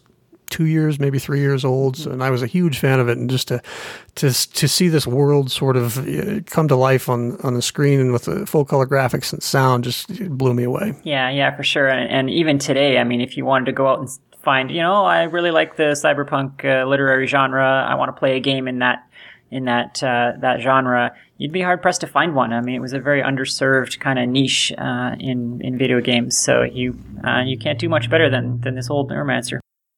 Unfortunately, I think it's uh, I think the disk images have been cracked, so you can play it in your favorite emulator. If you buy a copy online, make uh, you know uh, like from eBay or something, make sure it has the code wheel mm-hmm. uh, because those discs um, I think will probably still be protected. And there's kind of one of those soft copy protection, I guess, you know, where it's on paper instead of on disc. You can't play the game without that wheel. The, the images online that have been cracked, I think, have been set so that the thing that it asks you for from the code wheel is the same every time, so that's not a problem. But if you if you do buy it, buy the box copy, make sure it has that wheel, or you may not be able to play it. For sure, yeah, it's got some sneaky things in it. Uh, this was, you know, a fairly late game, so they were getting more and more clever with that kind of uh, paper-based copy protection. So there, some things where you, there's some times when you have to enter account numbers and into banking systems and so on, where if you didn't know you were supposed to enter a specific number, then it just doesn't work, and you don't ever really know why. And so, yeah, so you want the cracked one for sure. Yep. Back to Hollywood for a minute. Quinn, did you see the Steve Jobs movie from what last year? I think it was. I don't know which. I don't even know which Steve Jobs movies we're talking about anymore. It seems like every week there's some other one. Yeah, yeah. I think there are two major competing ones, not including like the Funny or Die one, which made no sense. Or the one came out last year or the year before, starred Ashton Kutcher as as, as Steve Jobs, and it got kind of mixed reviews. Uh, this is the one that that was was was not involved in it. In fact, he kind of ended up in a social media shootout with Ashton over that movie. Right. Uh, but there's another one being written by Hollywood wunderkind uh, Aaron Sorkin which is still in production. And for a while there, it seemed like it had kind of gone into turnaround hell where, you know, we keep hearing about this and it's never going to come out, but it looks like there's been some movement again, at least on the casting front. You want to tell us about that? Yeah, so interesting news. So, uh, if I'm correct, is this the one that's actually based on the book, uh, the official biography, that the really thick one? Uh, yes. Okay. Mm-hmm. Yeah. So, uh, yes, Seth Rogen is apparently uh, lined up to play Woz, which uh, is kind of an interesting choice. I can kind of see it and kind of not. I mean, Seth Rogen's you know known for his goofy sort of juvenile comedy movies, but he kind of has a certain Wozness to him, so I can kind of see it. I think it's not 100% confirmed. I think this might be uh, the category of a strong rumor. In negotiations. Yeah, something like that. So this was apparently supposed to be the Christian Bale version of the Jobs movie, but now they're saying Christian Bale has uh, no longer uh, agreed to do that. Christian Bale, I guess, read the had not read the Jobs biography and had not read this really read too much of the script because Sorkin's still writing it.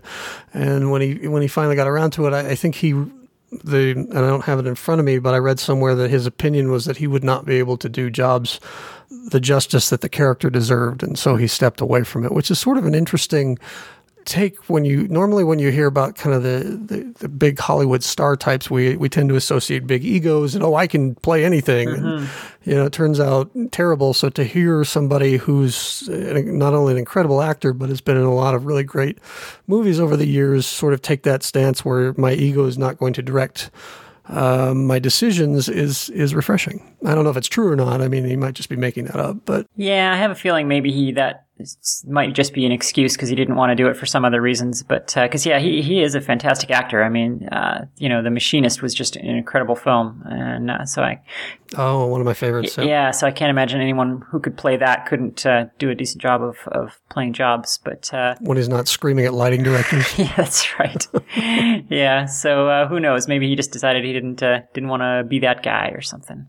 I was talking to, I think it was Carrington actually, about the, the casting choice for, for Seth Rogen, and he said, you know, it's sort of sad that they've decided to go with, and he this is his words, this is your words, Carrington, to go with uh, the Fat Woz character, hmm. um, because Seth Rogen tends to be kind of a chubby guy, mm-hmm. and and if but if you look back those those early early pictures of of Woz at Apple, he was not that guy. He was actually, mm-hmm. I mean, he wasn't skinny, but he was certainly not you know, he's gained a little weight over the years, as we all tend to do, and sure. it looks like the the actor that they're picking to play was might have to his physicality and, and size might have something to do with that, and I think that that's kind of like Karen pointed out, it's kind of a sad reason to choose that. On the other hand, Rogen did lose a bunch of weight for that terrible Green Hornet movie, so maybe he'll do it for this as well. Yeah, I, it does feel a, the the choice feels a bit like they're portraying current Woz rather than '80s Woz uh, for not just for the physicality, but for uh, just the the personality as well. You know, it seems like they may have chosen uh, Seth just because he's such a goofball but uh, and you know Woz right. is, is, known to be a goofball as well. But he was also you know a fantastic engineer and a really hardworking you know thoughtful guy, and it was kind of that Woz that made the Apple II. You know that I think we the, the goofball Woz is sort of the more recent one that I feel like we know. Um, and not to say he wasn't also that back back then, but uh, you know I I feel like. Uh, I would like that early sort of work that he did to be more of the emphasis uh, put into the character rather than uh, you know, the, the, the guy that we see now.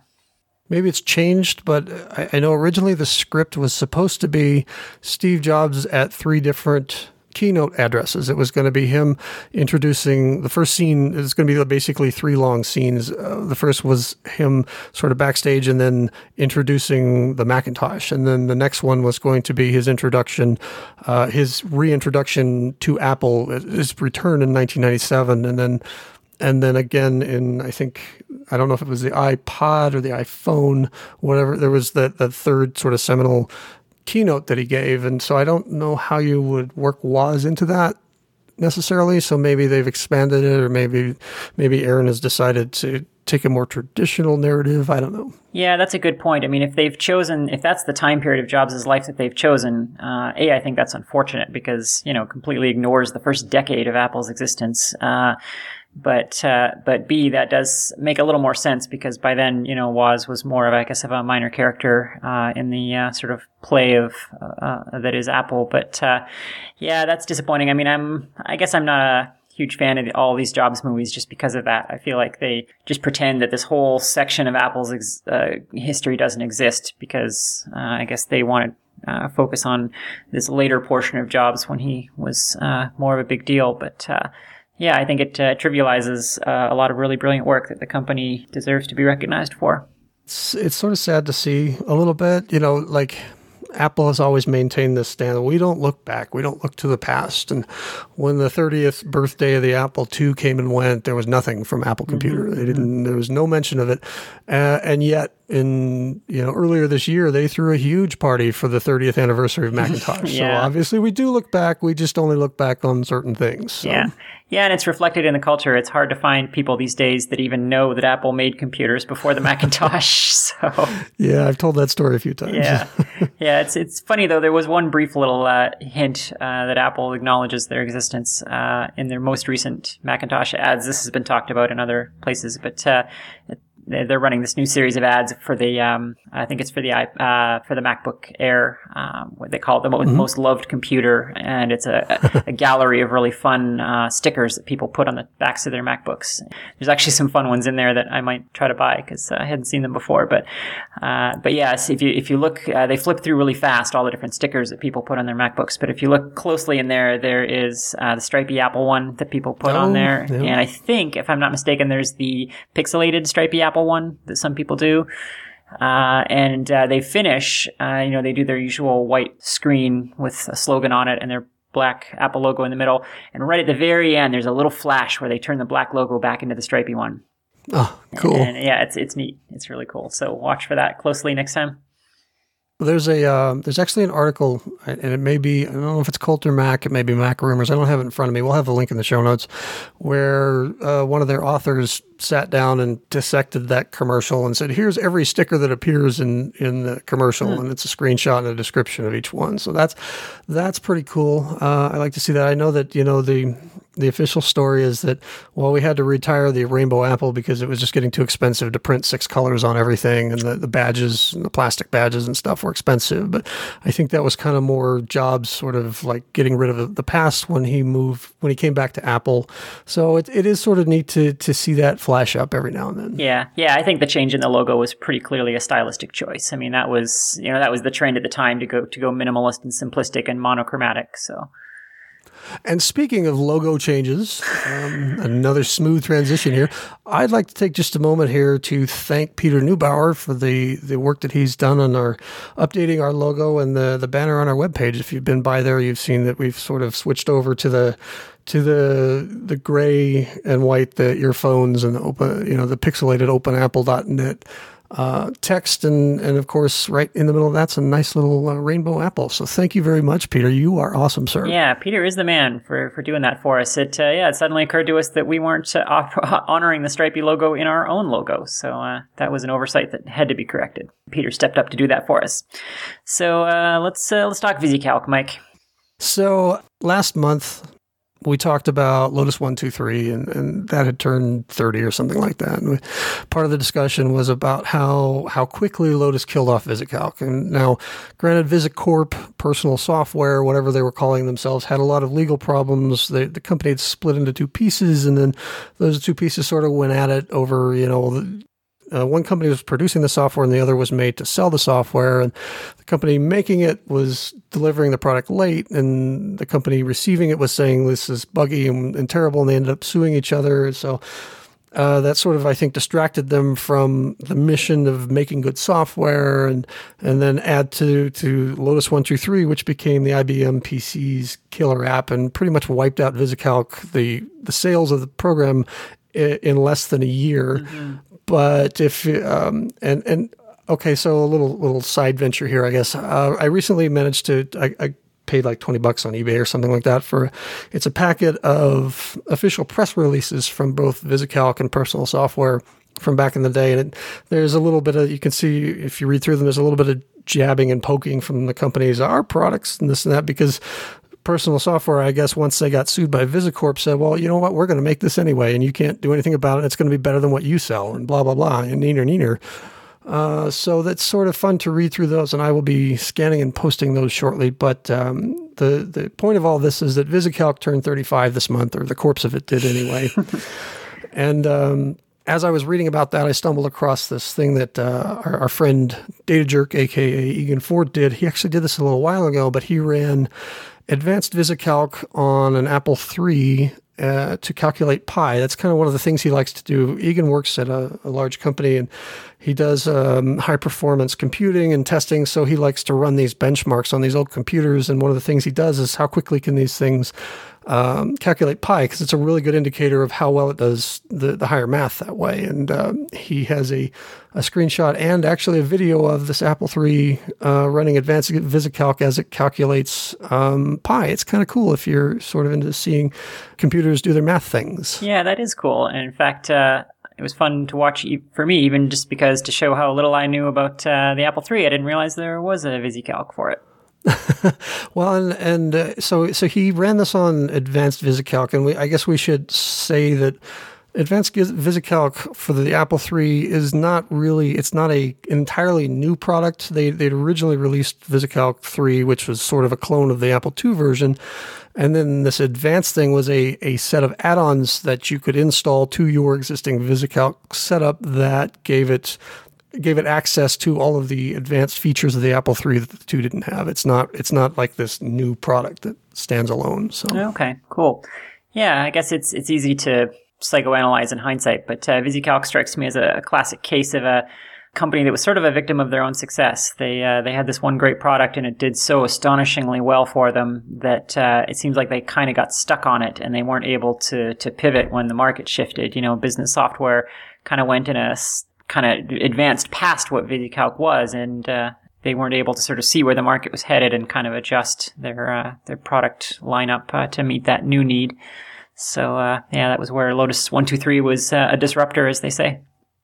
Well, and interestingly, so so actually, so VisiCorp kind of I don't know if it was sort of an awareness. I, I kind of doubted just from reading their stuff that that VisiCalc wasn't going to last forever, but they came up with this product called I think you pronounce it vision. It's Visi on like visit calc sort of a thing. But if you put the two words together, it's vision, which I think is sort of a play on words because what this is is a graphic user interface for the IBM PC. And in fact, there was a demo of it at, at Comdex Las Vegas in, I don't know, 80, 81, something like that. Bill Gates was there, and uh, he actually attributes that demo to a large part of him deciding that Microsoft needed to get into the to the GUI design thing. Um, but unfortunately, they were uh, VisiCorp was not able to execute. It was late. The product was slow, and they sold it in modules. So uh, the the base product was like 400 bucks and then each module was like three or four hundred dollars and i think somebody did the math and added it up and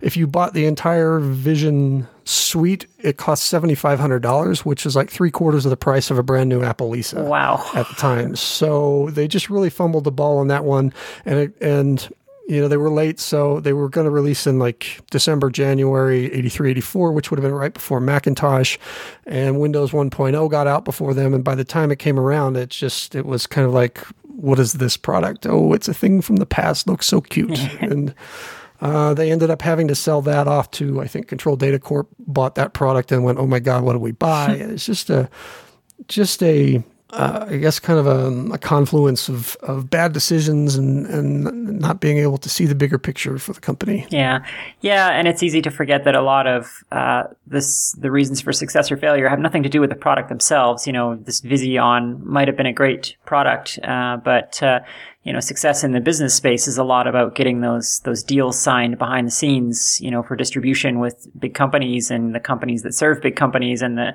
you know the software deployers that that sell suites of software and hardware to companies. So you know that's that was really you know where Microsoft's success came from. Of course, was you know getting getting their foot in the door with you know being the OEM operating system for for different uh, clone makers and so on. So you know something like that might have been where uh, where VisiCorp kind of fell down a little bit. You uh, wasn't enough to make a great spreadsheet and put it on the shelf. You know you had to you had to get in behind the scenes with the uh, with the companies that were buying in large quantities. So kind of a sad story. It's been a long time now, and I think most of the people who were involved were pretty much you know have moved on. But we'll have some links in the show notes to. I, I know there are definitely some some uh, PDFs. Um, I think there's a PDF out there and, and, some web pages of people who were there who've written their personal histories, and it's and I guess maybe there's a little still a little animosity because you see like you know, I forget um, somebody on one side wrote this is what happened, and somebody on the other side well wrote well that's what he said happened. Here's what we saw. So it's yeah, it's it's kind of a, a weird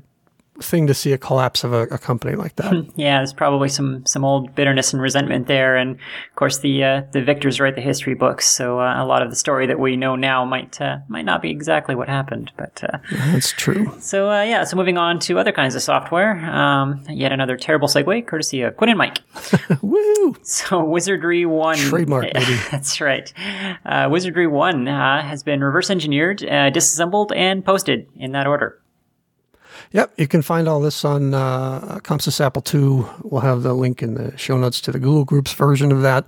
Kind of cool to to see that somebody would sit down and, and take apart such a, a defining a genre defining game like that and and um, not only post just like post, well here's the code but kind of talk through well here's how i disassembled it and these are all the things i learned. It's um, not only a, a, neat little piece of history but if you're looking to learn uh, sort of how commercial game software gets gets made and put together and what goes into it uh, it's all well commented and, and discussed and there's a neat long thread about it. Definitely worth checking out. Yeah this is a fun read. Uh, this is kind of thing that i love about the modern apple ii community is that this kind of stuff surfaces now either uh, because the original source code is found, or because someone uh, with just a passion for the original game, you know, does this kind of thing, going in and, and actually reverse engineering it and documenting it. The uh, it's yeah, it's a nice window into the game production process because you know, much like they are now, game companies back then were very secretive, and none of this stuff, you know, was well documented or, or shared or anything. So uh, it's only kind of now that we're getting to see some of this kind of stuff, and uh, it's a great, great way to learn some, you know, some programming. If you want to read someone else's code, uh, production game code is always very educational to read because it's very different than code that you'll find in books or uh, or demos or uh, samples, you know, on on Stack Overflow or whatever. Uh, production game code is all about getting something shipped. So you know you you cut you cut a lot of corners and you do a lot of dirty things uh, to get a product out the door, and uh, all that computer science you learned goes out the window when it's three o'clock in the morning, and uh, you know the manufacturer is expecting a gold master in the morning. So uh, so yeah, it's it's definitely a, a really fun read, and uh, yeah, I, I, found myself uh, wishing it was Ultima, and then I would have yeah, enjoyed reading it more. Me I think, too. but well, maybe maybe eventually uh, Lord British will dig that up and start posting all that thing, all that information uh, I, I, do think it's neat that because it's been 30 years, you know, you're not you're not trying to deal with like I'm taking apart Call of Duty and here comes Treyarch. you know, do you have to take that down? It's been 30 years. The companies aren't around anymore, and the people that did the coding either don't care or are very supportive of this effort and say, "Hey, here's what you got wrong, and here's a bunch of other stuff." That's always cool to see when that kind. Of, I don't know that that happened in this particular case, but it that does seem to be kind of you know, like when we talked to to Gary Little about his books. You know know, oh yeah, post a, post them, go ahead. Yeah. You know, big fan of that sort of stuff. So that's it's great that that because the we have kind of that that three decade buffer now. Um, yeah, technically, I guess the stuff still is copyrighted, but we're at a point where no one cares, no one's making money, and I'm not I'm not using this to justify piracy or anything, but it's it's nice because this is a neat educational tool for people learning seeking to learn how the Apple II really worked and and we don't have to worry about well this chunk of code has to be taken out because it exposes how they co- they copy protected it and we can't comment this and you know so uh, yeah, neat to see. Yeah, for sure. We, we're kind of in this don't ask, don't tell kind of zone now with a lot of this stuff. Where, yeah, okay, technically, if we if you went and asked, you know, whoever ended up buying the corpse of Sir-Tech, hey, can we you know, publish this. They would, of course, say no because the lawyer's job is to say no. But uh, mm-hmm. you know, if you just go ahead and do it, nobody seems to care too much. So, uh, right. so yeah, I mean, Wizardry's had a funny history. I mean, it does actually still exist in some form, I believe. Uh, you know, long after it was dead in the U.S., uh, some uh, company in Asia actually bought the IP and oh. made a whole series of games in Japan. And uh, so there's like 30 Wizardry games in Japan that Whoa, North cool. Americans have never heard of on like play- PlayStation and all kinds of strange platforms it's funny to see the the logo on almost modern software. So I don't know if that's still going on, but uh, Wizardry had a life in uh, in Japan long after it died in the U.S. And of course, it wasn't really the same game anymore. It was just you know a name and a lo- no, logo sure. by then, but uh, it was a much more of a beloved franchise uh, than here, I think. So speaking of none of that, uh, Mike, if I if I wanted to get some sort of poster that had a bunch of apples on it, what what would you recommend? Why, Quinn, you could check out PopChart Labs, I think. Uh, this is the third time they've done this. They've created a poster. It's um, sort of a, I don't know if you'd call it an infographic necessarily, but it's uh, maybe like a family tree of every single Apple, major Apple product the problem is, okay, this is version 3.0. And the reason that there's a version 3.0 is they keep saying has every Apple product. And then a bunch of people will say, oh, except for these and these and these. And um, I forget I think the first one was missing some Apple 3 stuff and the Apple 1, and the second one was missing more stuff. And so they've tried for a, a third time. And, and I don't, I haven't taken a close look yet. So I don't know if they've got everything. But the stuff that's been mentioned as having been missing from the first two posters is definitely here in 3.0. Yeah. Yeah, and I think that if I remember correctly, the comment thread on this article already has some some stuff that they missed. Uh, oh, some, oh no! some version of the eMate or the Fog version of the app of the ImageWriter two oh, or something. Uh, yeah, there's uh, they are fun posters though. Uh, yeah, former client of mine has one of these hanging in his office, and uh, the first version of it, I believe, and it's uh, it's actually gives you quite an appreciation for the Apple II line uh, and the, the longevity that it has. You know, it dwarfs whole categories of Macintoshes. Yeah. so uh, it yeah, it's they're fun. These posters, I like them. Yeah, neat to have. And, and, you know, if you do decide to go and buy every single one of them, I guess maybe eventually you could, you know, take some scissors and tape and cut them all up and make one poster that does have everything. you could, although then you maybe have too much time on your hands. All right. Uh, so, Mike, tell me about uh, Ellen Lins. So Ellen Lins is uh, known as, uh, well, I don't know if she's known, but um, she was Apple's first user evangelist. And the reason I know about this is because I stumbled across the, an article at thecommunitymanager.com. We'll have the link in the show notes, of course. And that was basically, they had stumbled across her post on Facebook talking about her history with Apple and asked if they could reprint it on their webpage so that people wouldn't have to go to Facebook to, to find it. And she said yes. And uh, uh, it's a really neat history of sort of a, a part of uh, Apple computers past that that doesn't always get talked about, and that's these these people that were hired to in her case, go out and sort of convince the Apple II user groups that one, they weren't abandoning Apple II, and two, that they should switch to Macintosh. Uh, and Apple, uh, I'm sorry, and Ellen was was the first of of the these people to be hired to do this, and she managed the teams of of people that they would go out to these user groups and show up at meetings and kind of evangelize. Uh, and it's a really neat history. And it's a, again, this is a piece of Apple history that I'd never heard before. You know, recently over on Drop Three Inches, the podcast, the Apple Three podcast that I do with with Paul um, plug, Hagstrom. Plug, plug. plug, plug, plug. We uh, posted an interview that I did. I managed to do. I feel privileged to have been able to do uh, with Colette Askeland, who was the designer. She was the PCB designer for the Apple III, and she was heavily involved with its engineering. And, you know, if you'd searched on Colette's name before that interview, there was really nothing about what she did for the 3 and only a little bit about what she did for the Macintosh. And, and this, this is, again, I, I not to not to get too into gender issues. Well, I guess we can if we need to.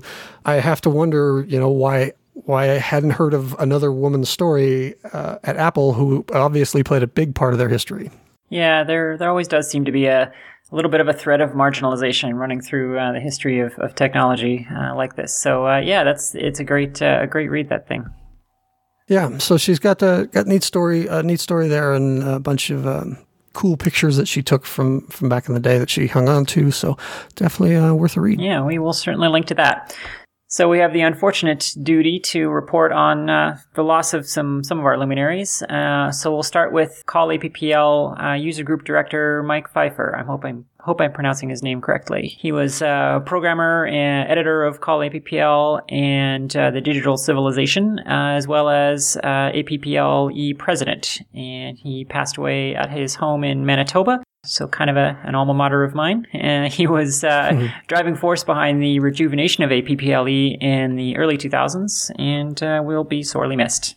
Yeah, I'm sorry to hear about that. I, I was not aware of him as a person or or the job that he did behind the scenes at Call Apple, um, partially because growing up, at least in my area, when I would go to B. Dalton's or, or whatever bookstore I was in, there was never Call Apple for whatever reason wasn't one of the magazines that was on the shelf, the shelves there, and so it wasn't one that like Nibble or Computus, well, that I ended up subscribing to later. I think I kind of I would run across their ads occasionally, but it was never one that that I had coming in, so I was not familiar with their history really or the people behind them. So to see, you know, Bill Martin still runs Call Apple, um, and to see that that post is is still pretty sad.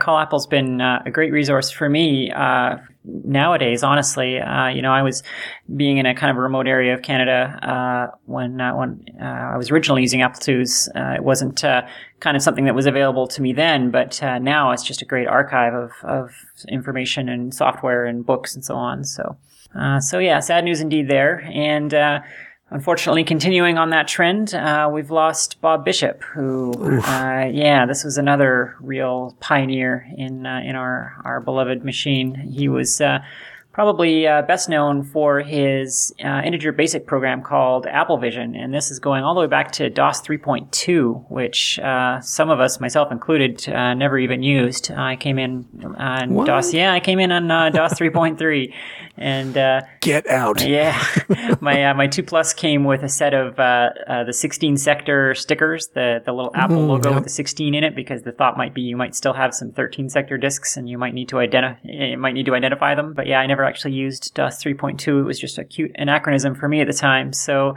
uh, so AppleVision uh, is fun to to look at now. You know, we'll link to a video of that in the show notes. It's uh, kind of a simple little uh, graphical demo. Uh, you might even call it the first scene style demo for the Apple II.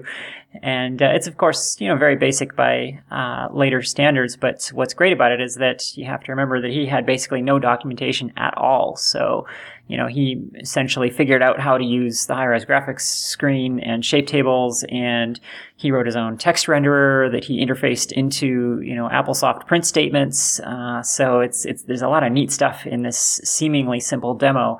And, uh, you know, when you consider that it was done with zero documentation, just entirely by reverse engineering the, the ROM and the hardware, it's uh, quite an accomplishment. So, and of course, he went on to do many other things, but uh, AppleVision might be what people might know him for. This one kind of hurts me a little bit more than Mike. No offense to Mike, of course, but I, Bob Bishop. So he he started making games for the Apple II, the first Apple. I think he had um, serial number 13 or something really crazy low like that. And I know he had an Apple One, and eventually they he would send his tapes into Apple, and they would, you know, like on Fridays, all the programmers would be playing his latest game, and he, he got hired there to to write software, and he started the R and D lab at Apple.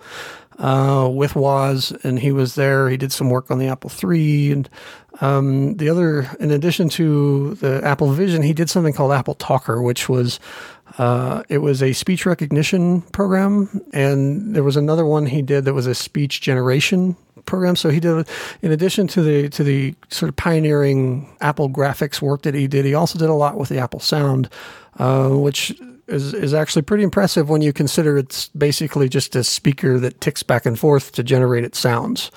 Uh, so a really great guy. I got to, I had the privilege of being able to interview him for Juiced.GS back in 2009. Um, more on that in just a minute. And then sort of through that, I was able to kind of help facilitate him being this keynote speaker at KansasFest in 2010. So I got to spend some time with him face to face, and and we developed. I wouldn't call it a real close friendship, but there was certainly um, an acquaintance. We exchanged a bunch of emails over the years, and they kind of stopped coming earlier this year, and now I know why, and it really makes me sad. I would like to say that when I interviewed Bob, we did it uh, over Skype, and I was able to record that. And thanks to Ken Gagne uh, of Juiced.GS, this, the, the interview appeared in Juiced.GS, so they own the copyrights. But Ken was generous enough to uh, to allow us to share some of those clips, and uh, here's a few of those right now.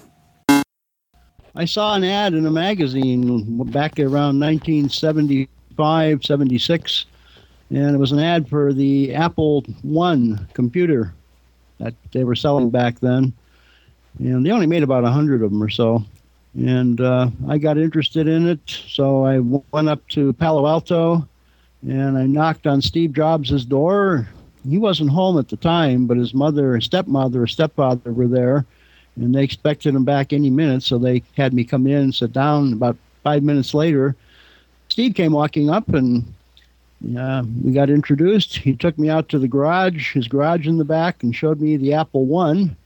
And he was getting it to work, but he had a keyboard and a monitor, and he would type some stuff in, but he couldn't quite remember how he was supposed to do stuff because Woz hadn't quite showed him everything. But I saw enough to be interested because I saw a lot of potential. But I just didn't feel like going through all that trouble to make a computer. I wanted one that was already put together. And the Apple Apple One was the first one that came close to being put together. Now, you wouldn't call it put together by today's standards. All it was was really what you would call a motherboard today. You still had to get a power supply and a case and a keyboard, a monitor, and all the other stuff, but it was still more put together than the Altairs and the IMSAIs of those days. So uh, I met with, uh, I went up to Apple. I met with Mike Markkula and Steve Wozniak and this is when they were still in like a two two office building. I mean, they weren't they weren't even on their main facility yet. So I went up there and I explained my problem to them. And so Steve and Mike went off into the back room, and they came out a few minutes later and said, "We'll tell you what, we'll make you a deal. Uh, you give us back the Apple One and a certain amount of money, and we'll give you a brand new Apple Two." Well, that was a great deal for me, yeah, because I mean, heck, I mean, Apple One was obsolete, and the Apple Two had all these neat capabilities. So of course I went and went for that, and it's a good thing I did because if I hadn't, I probably wouldn't have gotten an Apple Two, and I'd still be still be working out in the workaday world. um, I remember I I started playing around with the graphics. Uh, there were no high res graphics utilities or anything when I started. I, I got serial number 13, so were, I didn't have too many predecessors competing with me. and one of the things I started playing with was high res graphics because there was absolutely zilch about high res graphics. And so I experimented and played with it and found out what pixels came on when you stored what hexadecimal numbers and what locations. And I was able to put together a map of the graphic screen, which is kind of bizarre. It wasn't linear, it was really screwed up, but I somehow figured it all out and I started working on a game. And by the time the sun came up the next day, I'd made the very first game, which was called Rocket Pilot. Well, that was the whole fun. I mean, you know, if you can't, if there's no challenge, then why why bother? you know, do, doing something, trying to find something that can't be done, and then doing it gives me more of a thrill than just you know doing something that anybody can do. So, Bob, thanks for everything, and um, you will be missed both personally and professionally. Definitely, and uh, I'll also throw in the link to the show notes. I'll throw in a link to uh, the Apple II history page. Uh, Dr. Steven Weyhrich's uh, site has a great page on Bob Bishop, kind of a rundown of his career and uh, everything associated with that. So we'll link to that as well. So yeah, big big loss to the community there. So uh, yeah, let's moving on to a little uh, a little happier news. Uh, talk to us about the Something Venture documentary, Mike. So I'm a huge fan of documentaries, just in general. Me too. You know, um, as long as they're well done, and as long as there's the the one thing that kills me is the the reenactments. You know, I get that I get the companies don't necessarily have clips of things that may have happened at the time, and you need filler while the while the, the voiceover artist is is doing his narration. But um, fortunately, if if you have a Netflix subscription, there are a ton of really great documentaries out there. None of them have anything to do with reenactments or, or you know, the kind of jiggly camera thing that points at, at hands being shaken in, in the dark as a backdoor deal or something like that. You know, come on, guys. Uh, I did. I found something, and this was just I randomly stumbled across this. It's called Something Ventured, uh, and it's a documentary about early Silicon Valley startups. Um, and it talks. They, they interview Arthur Rock and Mike Markkula and Don Valentine and all these these um, other venture capitalists from from back in back in the early early days of the Silicon Valley. They talk about uh, the founding of Fairchild and Intel and Cisco, and one of them is Apple. And so, it's interesting to hear kind of Arthur Rock talk about. Well, yeah, they somebody t- told me that uh, this these two guys were looking for for uh, venture capital, and I, I, met them, and they they were dirty and they smelled bad, and I didn't want to deal with them, so I sent them over to Don Valentine, and they switch over to Don, and Don talks about yeah, they were not really what I was interested in, but you know how kind of how Apple got to or how how the money got to Apple through Mike Markkula and the founding of the company, not from the the, the the genius tech creator or the genius business guy in Jobs and Woz, but through the venture capitalists who funded this thing and, and their impressions of those early days. And there's a, a, good portion of it spent on Apple's founding. So if you're if you're interested, and just in general, this is a it's a well done documentary that I highly recommend. Yeah, it is. It's a good watch. Uh, I'm a total documentary junkie myself as well, and uh, that's the main, main reason I have a subscription to Netflix is in fact because they have a deep uh, catalog of obscure, weird documentaries, and uh, and yeah, like you, I can't stand the kind of History Channel style dramatic reenactments of things that always turn out to Hard be copy. yeah, they turn out to be about ninety seven percent fiction, and they're just yeah, they're just pointless. So this kind of stuff I love. So good find on that one, Mike. Thank you. So uh, why don't we move on to what I hope will be a new segment on Open Apple.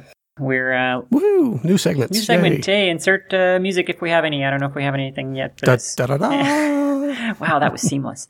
Uh, I'm awesome. Yeah, we're uh, playing up with the format a little bit here on Open Apple, trying new things. And one of the things we're doing is uh, more user feedback. So we want to let you know that we do read all of your mail and all of your Facebook posts and all of your comments on our uh, blog. And uh, we want to return the favor and share some of your stories. So First one I've got here is from listener Herbert, who uh, has a great story for us about his uh, Gravis joystick. He uh, was uh, playing uh, a game that we'll talk about later, and uh, the joystick broke, and he was in Burnaby, British Columbia at the time, which is where the Gravis factory actually was. So he uh, took Ooh. his joystick down there, and uh, they seemed crestfallen that it had failed, and so uh, they took it all the way into the back and started uh, repairing it. And they gave him, oh, wow. yeah, they gave him a tour of the factory, and uh, he got to see uh, all inside uh, scoop on Gravis. And by the time they were done the tour, his joystick was fixed, and he still has it to this day. And in fact, he's still using wow. it to play games now on his Apple II. So uh,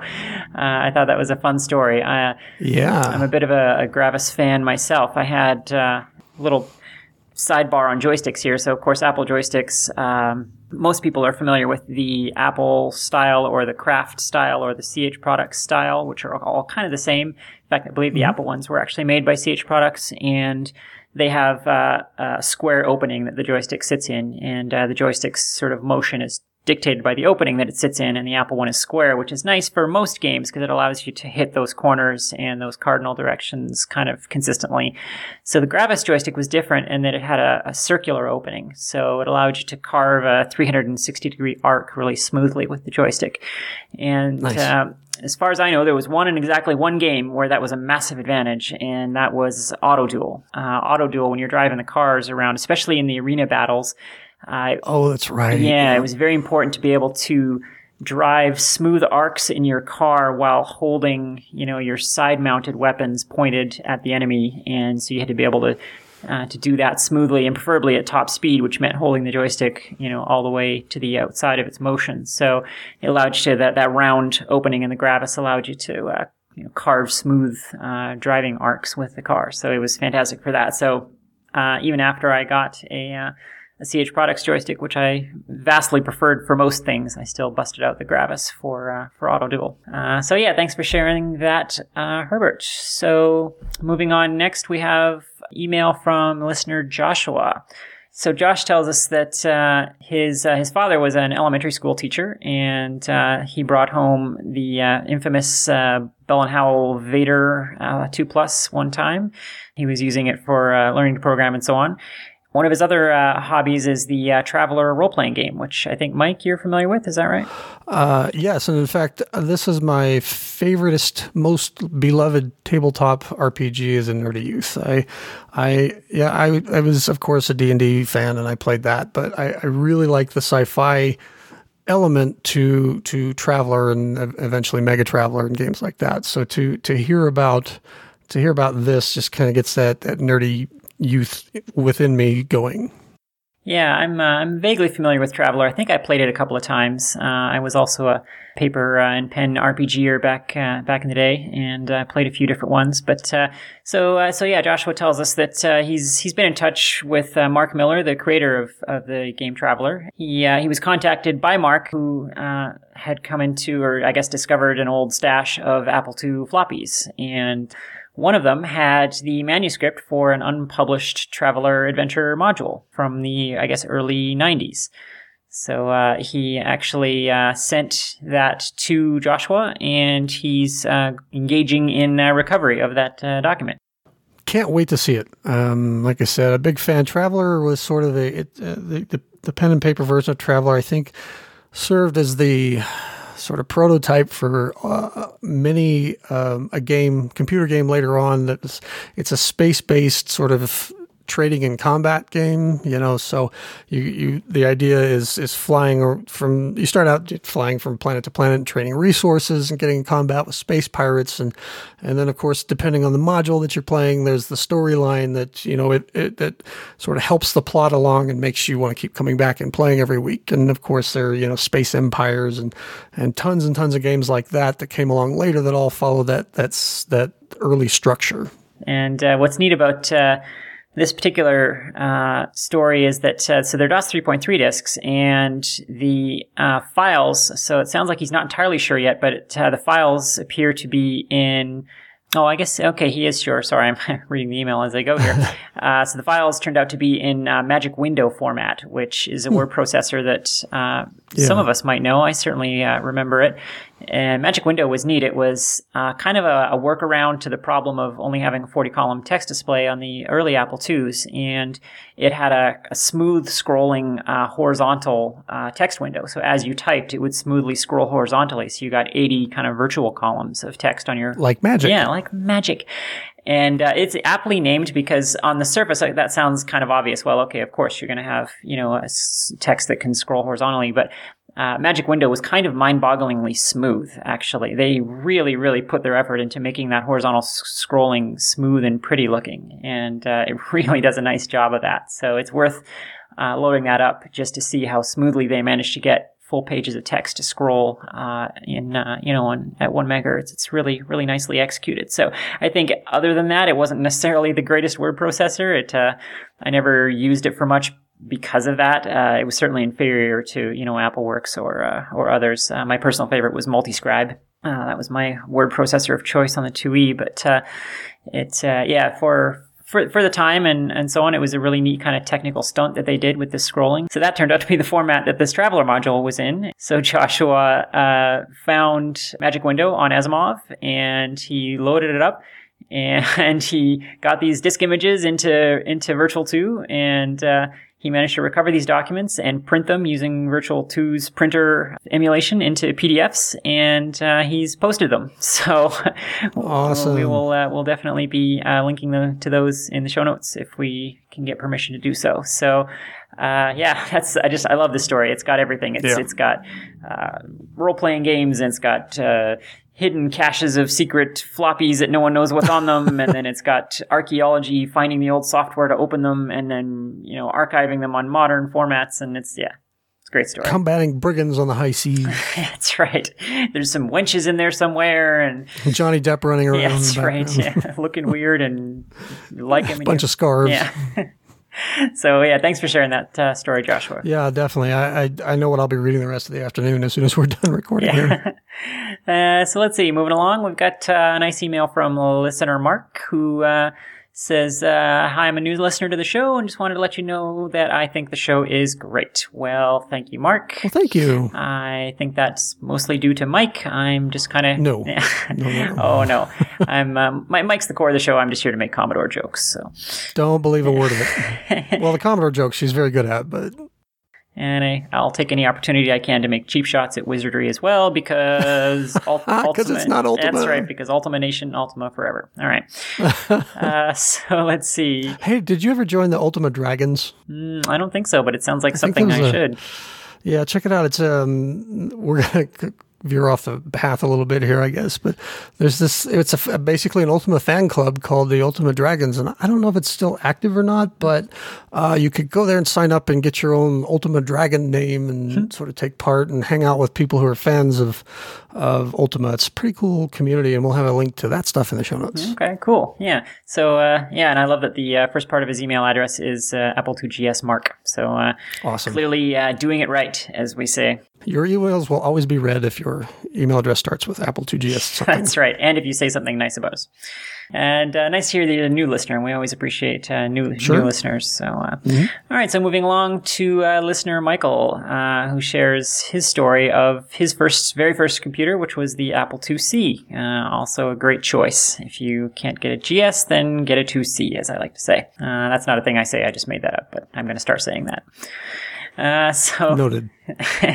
so feeling generous, uh, he gave unfortunately gave the 2C away to a coworker in 1994, and uh, oh. it's for a good cause, I guess. The coworker had three children, so that's nice to hear. Uh, and uh, he's owned Macs and so on, as we all have in the meantime. And uh, last month he picked up a 2E Platinum on Craigslist and snapped it up, and is enjoying the wonders of 1 megahertz CPUs and 140k floppy disks once again. That's 143k nice. for the pedants in the audience, of, of which I am one. So, uh, yeah, he tells us he's intrigued by, K- by KFest, as well he should be, and uh, nice to see that Apple II is still relevant, which of course we all know it is. He says, uh, Quinn and Mike, thanks to you both for bringing me up to speed on what I missed in the past 20 years. Apple II forever. Amen. Now, I, there was a discussion, maybe on Facebook, uh, about the, the platinum and why you would want to get that over, say, an older 2E, which led to a, another interesting discussion about the platinum. So I guess with the platinums, they, in some of them, but not all, there's a, there's a resistor pack, uh, which was used to smooth out a signal. I don't know if it was a video signal or something else, but and that improved connectivity with certain scientific equipment that was sensitive to that sort of thing. But I guess it had some downsides, and I don't have that in front of me um, at the moment. But basically, if you if you kind of cut that resistor pack out and wire around it, it doesn't harm the 2E and and improves the compatibility with this other stuff. Um, so unless you're running that weird scientific equipment plugged into the 2E into the platinum, you don't you don't need those at all. Yeah, that's right. That was actually news to me. I read that same post and. Uh uh, we've not done our homework here, uh, obviously, but I think well, w- w- I don't think we plan to talk about yeah. that. Was it Mike's throwing me curveballs here, folks? I'm doing what I can. Uh, wasn't it related to keeping you on your toes? wasn't it related to the game port uh, or something like the? It may have been like the extra yeah. annunciators or something that hackers and hobbyists like to use didn't work or something because of this resistor pack or something. I don't know. There was something weird there. Yeah, well, we'll have links to all the specifics, but basically, if you're wondering why that's in there and, and if you can remove it, yes, you can. yeah, great. Now you had now you had to go and say it's going to be in the show notes, and now I have to go and figure out what this was and find it and link to it. Fine, I'll do it. Thanks a lot, Mike. No, that's okay. you do do all the editing, so I think I can swing the googling. all right. Yeah, about that. No, yeah. yeah. Yes, Mike does all of the actual work on this show. So next time you see him at just why it sounds terrible. Uh, next time you see him at KFest, give him a puppy or something because uh, Open Apple or just a hug. Yeah, Open Apple would not exist without Mike's hard editing labors. So moving along to uh, listener Mike uh, brings up uh, a little bit about uh, our show, our sort of intermediate show that we did, uh, our Open Apple 40.5, where we attempted to do some DVD commentary for an episode of The Goldbergs. And I would not fault anyone for not having listened to that because it was a weird kind of thing we did, and I don't know if it worked for anybody. Uh, but apparently, Mark did, in fact, at least watch the episode. And I guess, yeah, so he listened to uh, our commentary, it sounds like. And uh, we've mentioned, we kind of poked a little bit of fun at uh, this portion of the show where the, the young kid character is uh, listing the capabilities of the machine. I guess the narrator is listing listing the capabilities of this uh, this Apple II that uh, that the kid is using, and uh, some of it was okay, and some of it was just obviously numbers pulled out of uh, ether that made no sense. So uh, pulled out of butts. Yes. So they had mentioned that it was a 16K Apple II Plus. Is that right? yes. And that was actually, of course, a configuration that was available. Uh, so we kind of gave them credit for that, but uh, as Mark points out, the, uh, the, the 16K version of the Apple II Plus after after booting DOS, which used about 10.5K, uh, he really didn't have any memory to, left to do anything. So he uh, yeah, certainly no. could not have been running Lode Runner and Print Shop and so on like he was doing in the show with a 16K configuration. So it would have likely at least been a 48K setup. Yeah, as uh, Lister Mark says, props to the props department. Yeah, yeah, yeah. I think mm. I hmm. already made that joke, but I get to make it again. props to them for uh, digging up some some great uh, authentic Apple II stuff and uh, filling the show with authentic Apple II software. We had a lot of fun doing that, and we may end up doing something like that again in the future. For I don't know if it'll be necessarily show commentary, but uh, the reason we did it was because our interview with Randy we weren't able to interview him until I think like the 18th or the 20th of this month. And it, it, would have been a long gap between shows. And so we thought this would be some nice filler material. We did get a lot of positive emails and some tweets saying, yeah, we loved it. Not everyone did, though. Uh, Adam Hall wrote in and said, thanks for a great podcast, but please don't do another podcast like 40.5. I don't watch network or cable TV, and I like to listen to your podcast in my car. So this podcast had little value to me. I also don't really have time in my life to somehow get a copy of this particular episode download it, sync it with your commentary. So, unfortunately, this just got the immediate mark display to my iTunes, but I am looking forward to your next normal episode. Well, thank you, Adam, and we do appreciate the the feedback. I will say that you wouldn't have had to download it. You could just go to abc.go.com and watch it there. But, you know, I do understand that it's not for everybody. So um, no hard feelings, Adam. And thanks for writing in. Yep. We don't fault anyone for uh, just marking that one as played. It was, uh, it was a wacky, uh, wacky experiment we tried. And uh, hopefully yeah. it sounds like some people did enjoy it. So thanks, uh, thanks for that. So uh, that's, I think, do you have any more feedback, Mike? Or I have no more feedback. All right, well, let's move on. Feedbackless. So let's move on to our uh, eBay segment on this show that where we don't talk about eBay.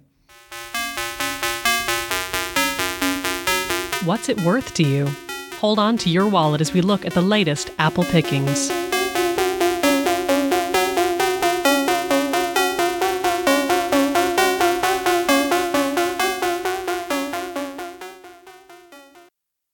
Uh, so I have uh, just one quick item. I uh, acquired, as as I've uh, elaborated on many times here on the show, I acquired a 2C Plus at uh, my first and only K-Fest, and I've been gradually kind of building it up and doing stuff with it. And I needed really for for the software project that I'm working on, I really needed a mouse. And you know, the emulation in Virtual 2 is great, but the physical mouse implementation on the 2C is actually different. Uh, there's some differences in how the uh, mouse data, how the pointer position accelerates and so on. So I needed to uh, have a mouse to test on real hardware to make sure that this uh, software thing I'm working on is going to work for everybody. So uh, I needed a mouse for my 2C and uh, it turns out that there's uh, a lot of options, and uh, I didn't actually uh, realize all of the full history of mice on the uh, on the Apple II. So, uh, uh, so yeah, the one that I I scored was a Mouse 2C, which is let's see, that is actually the A2M 4015. It was well. Let's let's start at the beginning here. So, Apple has kind of a, hmm. a, long and complicated history with mice. It's one of those things that can be a little bit confusing if you're going on eBay and trying to buy a mouse for your 2C, or if you've got a 2E with a mouse card. It can be very difficult to know what to buy. Uh, and you'll see a lot of older Macintosh mice tagged as Apple II items as well, and some of them work and some of them don't, and it can be hard to know what to buy. So uh, luckily, there is a great uh, Wikipedia page on the Apple on all Apple mice, including the Apple II versions. So uh, some someone in the Apple II community has no doubt created that because it's quite detailed and accurate. So uh, whoever you are, thank you for that, which uh, we will of course link to.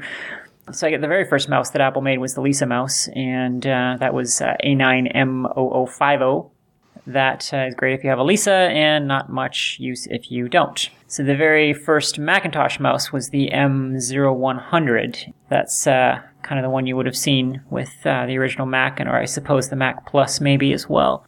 The Lisa 2. Uh, okay, good. Yeah, Lisa 2. So, uh, let's see. So, moving uh, along to the Apple 2s now. Uh, the M0100 mouse does actually work on the 2C, I believe. Uh, someone can correct me if I'm wrong there. But see, the one that maybe most people have probably seen with the uh, 2C is the A2M 4015. And I believe, again, I'm sure we'll be corrected if I'm wrong here, but uh, the uh, that's the one where uh, the mouse button is larger and it's rectangular and it's uh, kind of bent in the middle to conform to the shape of the mouse, uh, much like the early Mac Macintosh mice it, were. The difference is that the button is larger and it's flush with the top surface of the mouse rather than being proud of the surface, and it has a much lighter click feel than the early Macintosh mice did. So uh, to me, that's the most uh, lust-worthy version uh, of the Apple II mice. It's uh, it's really a nice design, and uh, the button has a really soft, kind of nice feel. That is not quite the one that I got. Uh, it's the one that I would like, but that one is the hardest to find, and it goes for the most money on eBay. So there's also the A2M4035, and again, I apologize if I'm mixing up these numbers. I'm not 100% certain I have them all correct. Uh, there's also versions uh, for the two Apple II that look very much like the uh, early Macintosh mice, and they have the slightly smaller rectangular button still bent in the middle, but that sits prouder of the surface. It has a little bit of a, a stiffer uh, click feel to it. So, uh, so yeah, there's there's lots of versions. Um, we're not going to go into gory detail here. We're not a, uh, a documentary or a, a, reference show, but We'll link to this Wikipedia page. So if you're thinking about buying an Apple II mouse for your 2C or your 2E with a mouse card in it, you'll want to make sure you get one that will work with your particular Apple II. And this Wikipedia page has all of the uh, gory details on that. Do you have any Apple IIs with mice, Mike? I do. And in fact, uh, I do have a couple of the Mac mouses, mice, meese that uh, have have sort of shuffle around between whichever Apple II that I'm using at the time. I I happen to like the Apple IIgs mouse, which is sort of it's a little bit smaller and it's kind of the most of the top of the mouse is sort of angled down and away from you a little bit, so it's a natural resting position for your fingers. Um, I did find so there's this the company called Sequential Systems that showed up later in the Apple II uh, lifespan, and they made a bunch of hardware and I think some software too. They make this thing called the BitMouse card, and I haven't seen them too often on eBay, but when they show up, they don't really go for that much, and I don't know if it's because the seller doesn't know how to properly describe what they are, or the buyers don't clue into what it is. The BitMouse card is basically it's a serial mouse interface adapter for your Apple II that allows you to use any PC serial mouse with your Apple II. Uh, so if you're having trouble finding a mouse, an Apple specific mouse, or the one you want's really expensive, if you if you can get this card, any serial mouse will work. And on Apple on on eBay, those are available aplenty for cheap. Uh, plugs in obviously now this won't work for your 2C because it takes up a slot but any any Apple II with slots can use this uh, card, and I don't think it requires. I don't have in front of me at the moment. I don't remember it requiring special driver software. Any any software that will recognize the the Apple II mouse card will also recognize this bit bit mouse card, and uh, it's it's a cheap way to get access to a lot of mouses for your Apple II.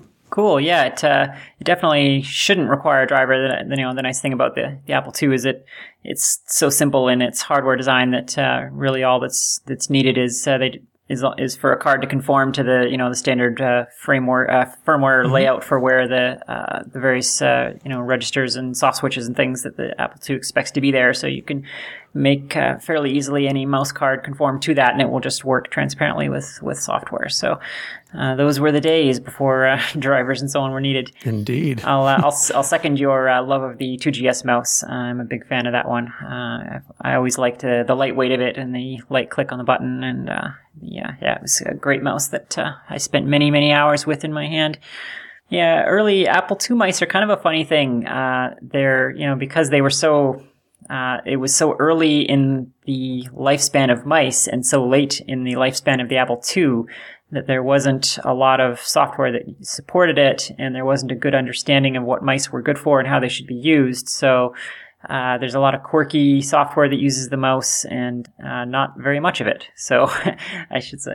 So yeah, they're they're kind of funny. I mean, for me personally, I used mine most often with uh, GEOS. I'm a big fan of GEOS. In fact, there was a mm, yeah. big GEOS thread recently on uh, the Apple II Facebook page, and uh, that's where I used mine a lot.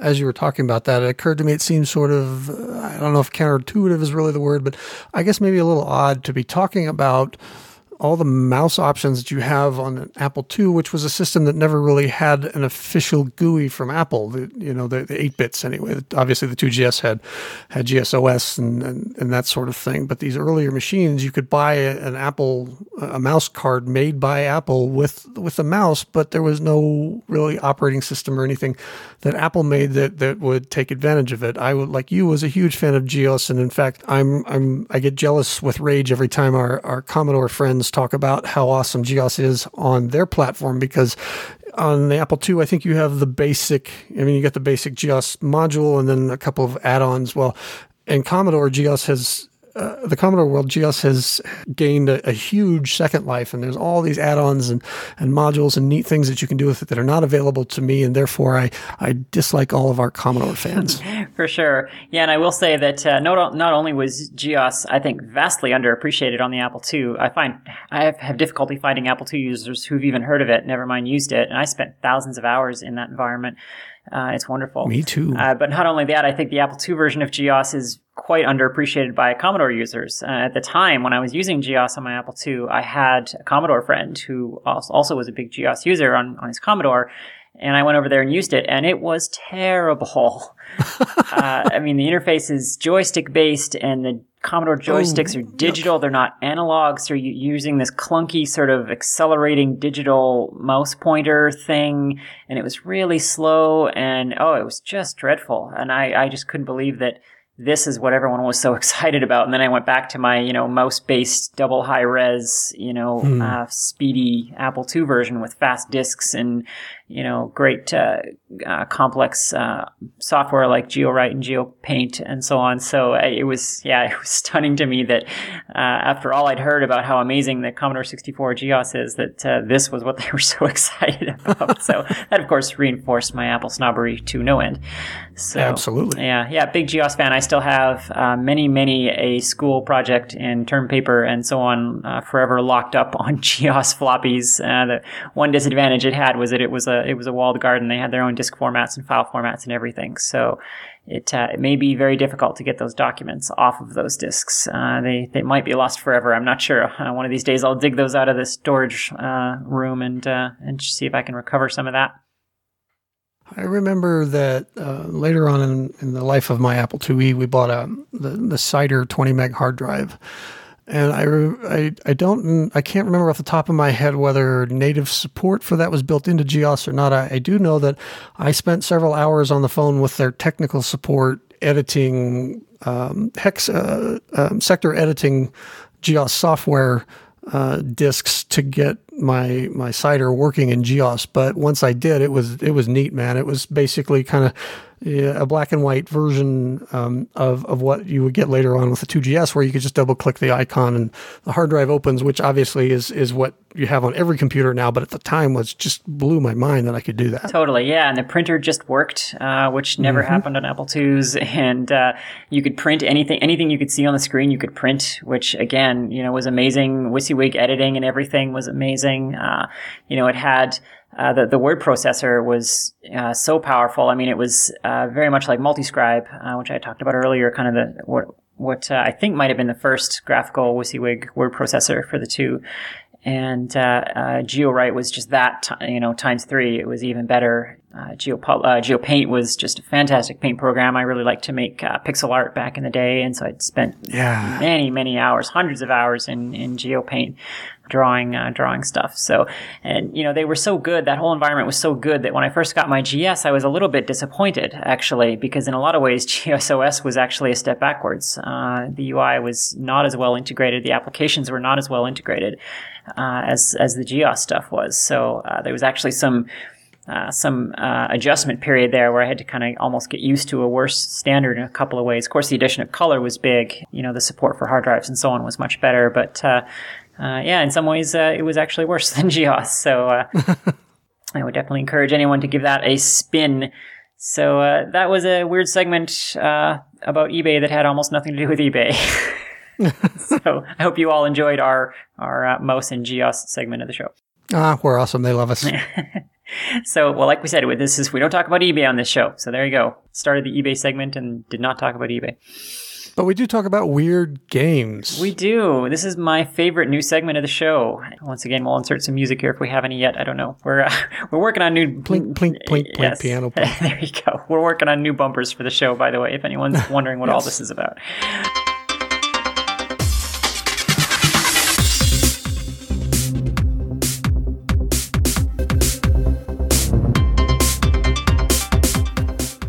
Yeah, I, I, love looking at weird games on the Apple II. And one of those I was going to discuss uh, was a game called Alter Ego, which was mm. sort of a, uh, I guess you'd call it a point and click kind of choose your own adventure like uh, psychological game and it's a very weird thing and it's also uh, really sexist and racist and all sorts wow. of other uh, ists and I was going to talk about it, but then very recently in my RSS feed popped up a post by the digital antiquarian, uh, Jimmy Maher, hmm. I believe is his name. Yes. And he does. on the show. Yeah. Okay. Great. And he does these amazing, just deep dives on uh, various companies and software packages uh, from uh, from this period and this platform. And he did a wonderful post on Alter Ego, and I could not attempt to cover this game as well as he did. So hmm. I'm just going to link to that, and uh, we'll move on. so just a quick word on Jimmy. You know, like I said, he's he was a guest on our show a while back, and one of the one of the things that we talked about was um, these these books are there, there, there we go.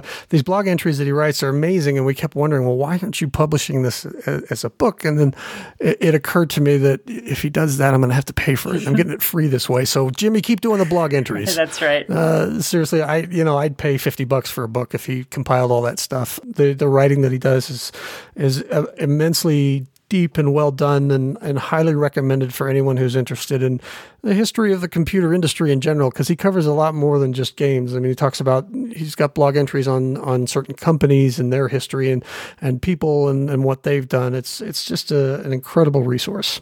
I'd like to give him a shout out too for the uh, uh, I guess uh, what's the word sort of kind of progressive awareness, I guess, of his posts. I don't know if that's the right way to, to, to phrase that. He's uh, he's a real ally to to women in tech. Uh, he uh, he really gets uh, some of the challenges that we face, and uh, he you really see that in this alter ego post. He understands the perspective that, that a woman would, would have looking at alter ego. And, uh, you know, and he, po- his posts have a very, um, open and inclusive tone. You know, he, uh, he mixes up his default pronouns and, uh, so he's just, yeah, a really terrific modern writer. So thank you for that article, Jimmy, which we will link to.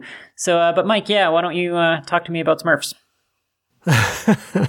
so Quinn actually came up with the idea of doing these weird gaming things, and uh, each month she'll put an entry in a spreadsheet, and that'll somehow fire off some the one working synapse in my brain and I'll come up with something and I don't know what the relationship here is other than that it, this well no there's no other than this is it sort of got me thinking about the first total conversion I played was actually a game called Castle Smurfenstein.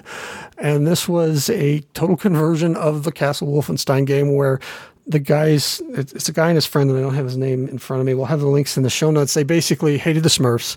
And so they went through and replaced everything, uh, all the skins and the graphics and the sounds with you killing Smurfs. And in fact, the game even starts out with a little bit of the Smurf theme with, you know, a scream of one of them dying. And I just, so that to me was this, this total conversion that kind of caught on. I all my friends had it, and I had it, and it was everywhere. And it's still, you know, definitely out there if you want to play it. And emulation, kind of a fun sort of project. And um, there's, a, I think, two web pages now uh, detailing the history of this game, and definitely worth a read. Cool. Well, we will uh, link to that. So, uh, so, so, yeah. So speaking of, of weird hacks that somehow uh, managed to spread throughout the world. Uh, so our earlier email with uh, with listener Herbert uh, about the Gravis, he actually mentioned Task Force, which was one of my favorite Apple II GS games. Brought to memory the the swear hack for Task Force. Now, this is something that it must have been spread wide because if a teenager in a small city in Canada managed to acquire it, surely all of you big bad Americans must all have it, but uh, it's very difficult to find anything about this thing online. I've never been able to find a disk image of it online, unfortunately, so I don't have a link that I can share. Uh, but I hope to be able to dis- dig my floppy out of storage and image it uh, as soon as I can find it, uh, and hopefully it's still readable. But so what this was, Task Force was what we would nowadays call a, uh, a fight and go right game in the no, no quarter uh, lingo. Uh, it's a side scrolling game where two players can play simultaneously, one on keyboard and one on Mac, for, uh, one, one on keyboard and one on joystick, for example.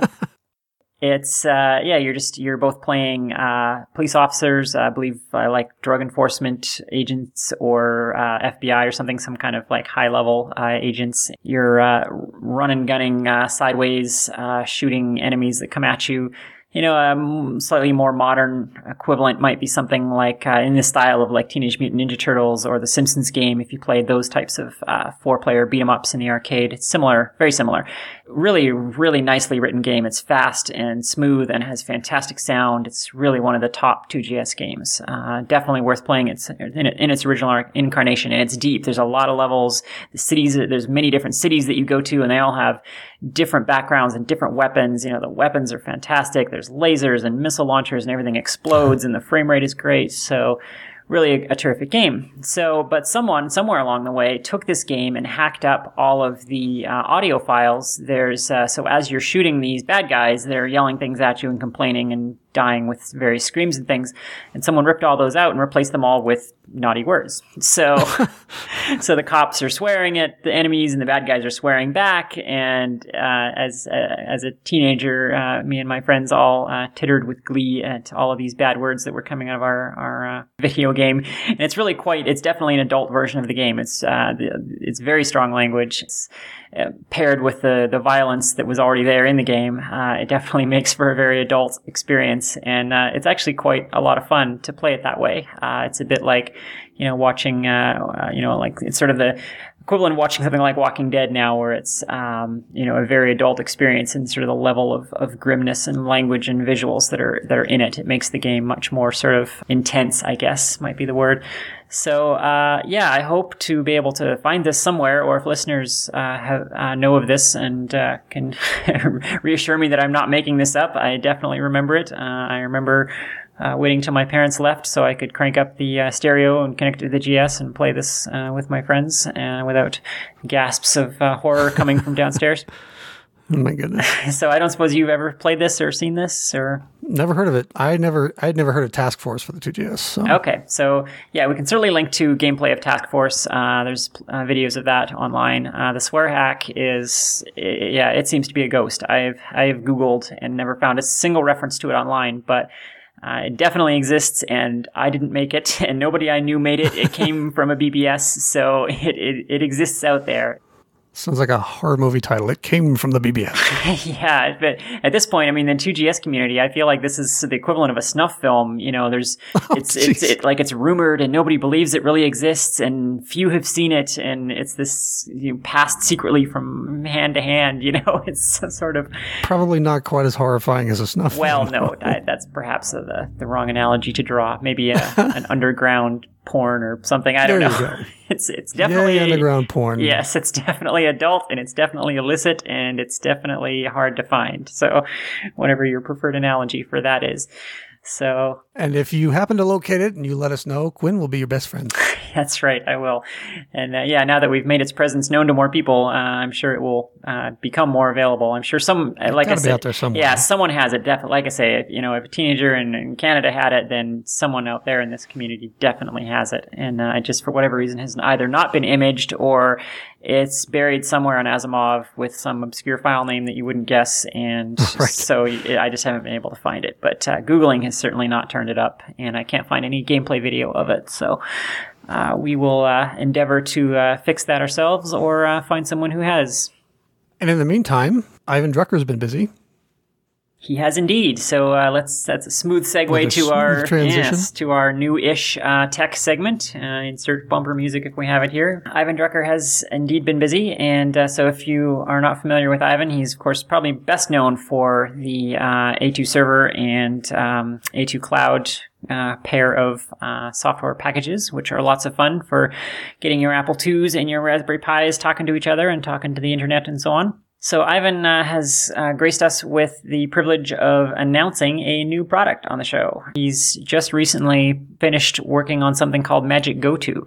So uh, hmm. you may know Ivan's uh, earlier work on something called Magic GoSub, which was a nifty tool that allows you to uh, go sub to labels in AppleSoft rather than line numbers. So uh, Ivan kind of has this overall goal. You know, he's been a passionate uh, promoter of structured AppleSoft for a while, and uh, part of that goal is to sort of eliminate line numbers as as a thing that you need to worry about in AppleSoft. So.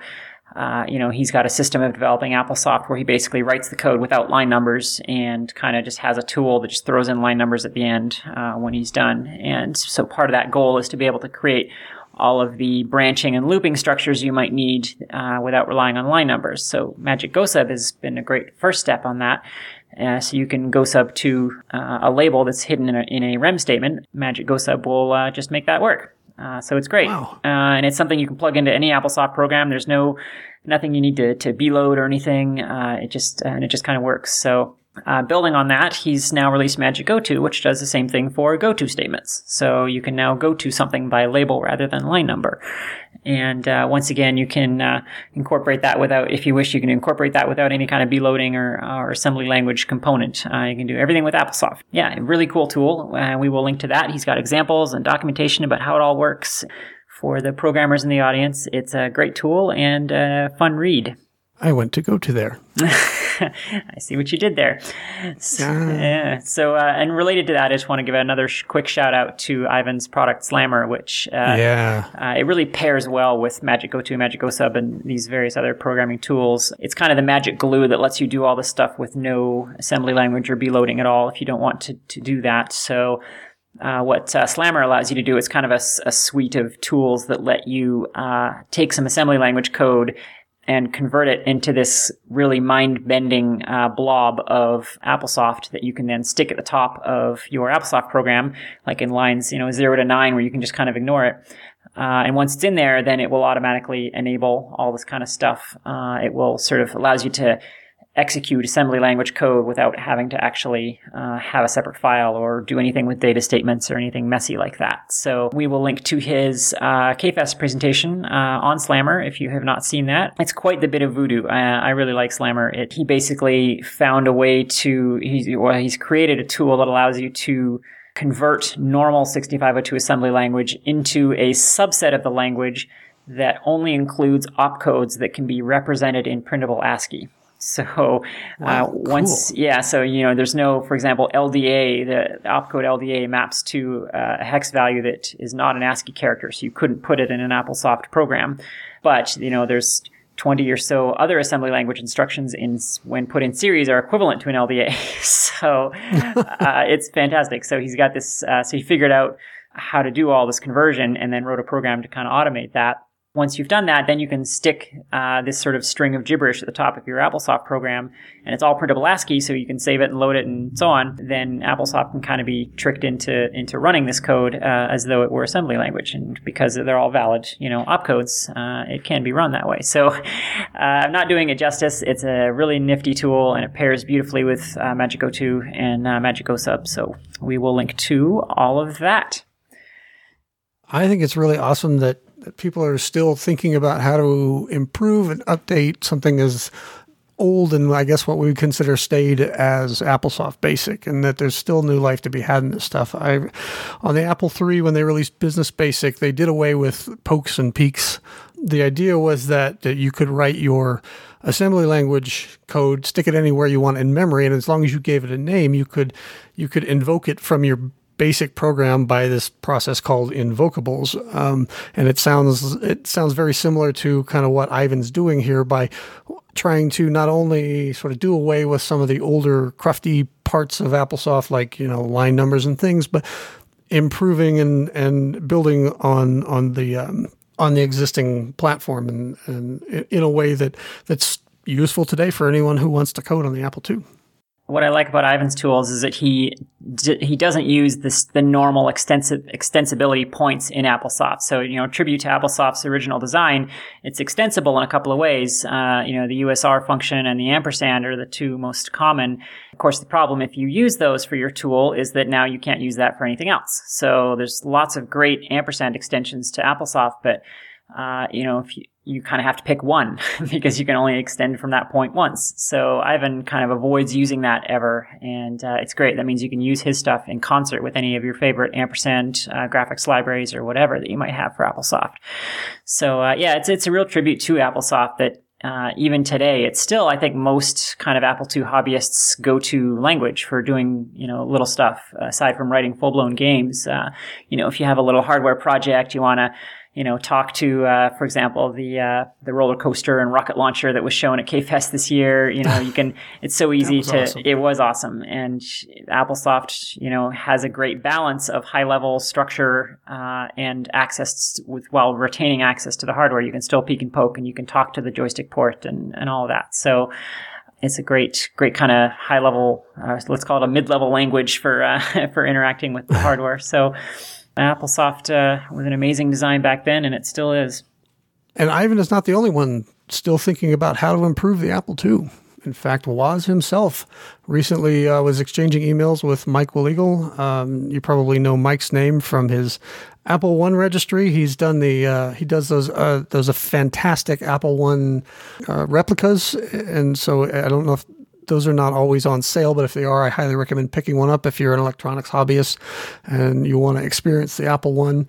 But he was exchanging, and he's been on the show with us actually. So, friend of the show, uh, he's been exchanging some emails with Woz recently. I forget what the topic was, but if Woz mentioned, I, I guess that like he woke up and the way he kind of put it was sort of funny. It reminded me of like he's on safari in Brazil or something, and he had this fevered uh, malaria dream and woke up, and and the result of that was that he could um, that, that he thought of a way to reduce the number of chips in the Apple II even more. Uh, obviously, doesn't have malaria or anything like that, but uh, it's funny that he still thinks and dreams about this stuff 38 years later. Yeah, that's right. And in that same conversation, he mentioned he found a way to, a trivial way that he didn't actually specify, but uh, a trivial way to distinguish between the two grays. You know, as, as many people know in, uh, in low res graphics and uh, I believe also double high res, there's two shades of gray that are identical uh, because one is uh, an AAA bit pattern, one is a 555 bit pattern, which uh, they're technically different bit patterns, but they map to the same shade of gray. And uh, so he found uh, Woz thought of a, a, trivial way to to to make those two grays different. And uh, he said it was added no additional chips. So there's been a lot of speculation amongst the hardware hobbyists what that might be. Probably the addition maybe of, a, of an RC circuit of some sort, a little resistor capacitor here or there, or possibly uh, throw a diode in somewhere. So yeah, there's been some funny uh, and interesting speculation about what he uh, what Woz was thinking of there because he didn't actually say. He just said he thought of a way with no additional chips. So fun to think about. So speaking of uh, hardware, something that uh, we don't talk a lot about on this show, but uh, probably we should. Uh, when you uh, when you buy an Apple II and you need to maybe do some maintenance or uh, preservation or repairs on it, what what's your thought on that, Mike? Well, I stumbled across a thread uh, on the classic computing mailing list. I'm, I'm sure most of our listeners are members of that uh, already. Not a lot of Apple II specific content there, but there is a lot of just general good hardware troubleshooting tips and techniques you can learn there. There was a topic somebody brought up that they had purchased as like a monitor, or a new computer or something, and they were uh, talking about you know whether they should should just recap uh, the whole machine, you know, put new capacitors in, or whether there was a way to reform the the caps that were existing, and what was the best technique for that. And that sort of got me thinking. Like, so when I buy an Apple III, for example, uh, these things are notorious, and I don't know if it's because just the, the vendor that they chose or there was you know something about the power supply the the caps tend to go on almost all of these things. So the first thing i do when i get an apple iii is just recap the whole machine. And but it got me thinking about other techniques that because all of this hardware is going to die eventually and there's nothing we can do about that. It's inevitable. Uh, but we can extend the, the lives of these things uh, for as long as we can by certain you know there's certain preventive maintenance techniques that we can use. And i know that Like uh, one person, it may have been Michael Mahone or Mahan or however you pronounce it. Sorry, Mike. Uh, suggested once, you know, like I think he pulled out all of his hardware once a year and turned it on, plug it in, turn it on for a couple of hours just to kind of get the, you know, the make sure the the electrolytics don't dry out and, and make sure everything is still up and running. And it got me, you know, because I do the cap replacement, but because of his suggestion, I also make sure that I turn on all my gear every now and then and just let it run for a while, let the juice go through it. But I, I kind of wonder what other people do to preserve their hardware because as stuff gets harder and you know obviously the, the documentation is out there and you can you can buy or download PDFs for everything but the parts sometimes get hard to find or you know to to replace and and you want to keep the costs down while still maintaining your hardware and keeping it running in good conditions. And it got me thinking what other people do what their pm t- tips might be. And uh, quinn if you have any that now would be a great time to share them. Yeah i mean preservation and restoration of old hardware is a it's a bit more maybe than uh, more art than science. It seems like there's uh, you know if you Google this kind of stuff, there's a lot of opinions out there, and everyone has their own uh, techniques. And uh, I think there's a lot of disagreement on what's a good idea and what's not, and what works and what doesn't. But uh, yeah, that this classic computing thread is is interesting. Uh, they talk about this this idea of applying voltage to capacitors in a particular way to rejuvenate them, rather to sort of bring them back from the dead, rather than replacing them. And uh, it's an interesting technique, and uh, I believe it does work to, to some degree. Um, I'm personally not a huge fan of that. I would rather replace capacitors with uh, modern components. You're definitely uh, right on the money with uh, the, the, in general, electrolytic capacitors are the weak point on these old machines, and frankly, on a lot of modern stuff too. It's, it's almost a conspiracy of sorts. Uh, there's this, hmm. there's this thing called the capacitor plague, which I don't know if we've talked about on the show, but Briefly, uh, we have. Okay, so yeah, there is in fact this uh, definite uh, problem with this whole generation of electrolytic capacitors that were all uh, came out of uh, one or two or three particular factories in Taiwan, and at some particular point in time, these capacitors are all just sort of got sent out into the world and incorporated into electronics of all shapes and sizes. And those capacitors were made incorrectly and are now all failing at, at uh, startling rates. We're just uh, we're still now dealing with the fallout of that. So we'll link to there's a great uh, Wikipedia article on, on, the capacitor plague, and we'll uh, we'll link to that. But uh, so the yeah, your main culprits in Apple IIs are going to be the power supplies. Of course, that's where the big electrolytic caps are. And uh, what I like to do personally, my approach is to do a visual inspection, uh, which I recently did on my own 2C Plus, and uh, I wrote a blog entry on that, which I will link to. Plug, plug, plug. Uh, so my approach is to do a visual inspection. Uh, if a ca- if a cap is going to be a problem, you can usually tell by looking at it visually. You can, you know, it'll be bulging as the most common uh, warning sign. If a capacitor has uh, isn't you know nice and flat and square, if it's leaking at all, if you see any orange or green goo coming out of it, uh, if the top is bulging at all, if there's any white crusty stuff anywhere around it. So uh, anything that doesn't, if the capacitor looks anything other than brand new, basically, which it should. I mean, the, you know, the power supplies are enclosed, so they really don't get uh, particularly dusty or dirty in there. So, uh, if they've been somewhat decently taken care of, the, the components should look basically new. So, if they don't, that's when I go ahead and replace them. There's a bit of a risk reward calculation here because I definitely can see the value in preventatively replacing this stuff, uh, just because you know when capacitors do fail, they can have a tendency to take other stuff with them, you know, especially in power supplies. But uh, the trade off is anytime you touch something, you risk breaking it. So, you know, if you're going to replace yeah. the caps, you're talking about applying, you know, heat from your desoldering gun or your solder wick to the PCB. And anytime you apply heat, you risk possibly damaging something. You can lift traces, you can damage nearby components if you're not careful. So, I think we all have to make that uh, calculation for ourselves whether the risk of touching things is worth the potential value of preventative replacement. So, yeah, my personal approach is to do a visual inspection, and if the caps all look good, and the other thing I look for is uh, soot or burn marks, uh, any kind of uh, power component like power resistors or power transistors, uh, they're running at high temperatures. You know, if they've been, if they're failing, you know, components that run at high power will fail over time. And as they start to fail, they have to start working harder to overcome their own internal resistance and they'll create more and more heat.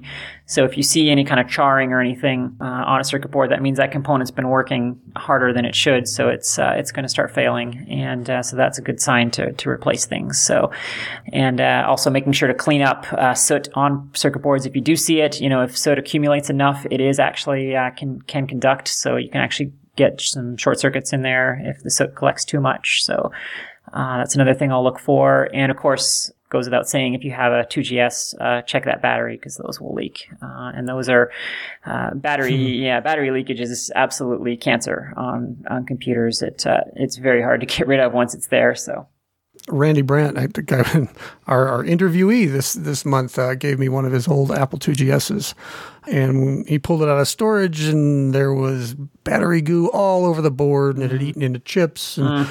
and man, I've I've spent a lot of time cleaning it up, and fortunately, I think the only really badly damaged chip was the the composite signal generation, so I can't use a composite monitor, but everything else seems to work okay. But man, it and if you open it today, you can still see where it's kind of eaten the, the it has that sort of the the whitish coloration around the area where it's kind of eaten into the PCB seal, mm-hmm. and and uh, it's just really an it was just really an ugly mess. So definitely, um, if you're going to store these things long term, take the batteries out. Yeah, yeah. On the subject of preventative replacement, uh, you know, while while I don't always do it on capacitors, the battery is absolutely a no-brainer. Uh, even if it looks good, you know, just cut that thing off. if it if it if it's not leaking now, it, you know, it's 20 years old and it's going to leak soon. So, uh, and that that stuff really is it's it's cancer. So this infects old pinball machines as well. My other hobby, and uh, I recently uh, had to deal with that on a machine that that I bought, the aforementioned Johnny Mnemonic, and uh, it had battery leakage on the on the main uh, system board. I cleaned it all up, replaced the batteries, and everything looked good.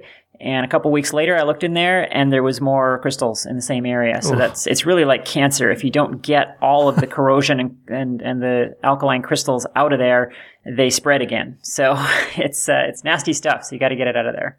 And, and those are all really great tips. Thank you, Quinn, for sharing those. And, and our listeners out there, if you guys have any any techniques or tips that, that you have that you found that help you preserve your Apple IIs and keep them up and running, uh, let us know. We'll be happy to share them on the show. I'm interested to hear about uh, uh, Michael Mahon's technique as well. I haven't actually heard that one about kind of powering it up to um, keep the capacitors uh, juiced up or whatever. I, am honestly not familiar with that, and uh, I'm, interested to hear if other people do that. It uh, it makes a certain kind of sense. Uh, you know, for example, with old cars, you definitely want to do that because you know cars are not meant to sit; they're meant to move. If, if you let them sit, then seals dry out and uh, the oil runs out of the uh, bearings and so on. So you always want to, you know, run your car every couple of weeks, uh, even if you're not using it uh, for the same reasons. So I wonder if it's the same with, with old computers.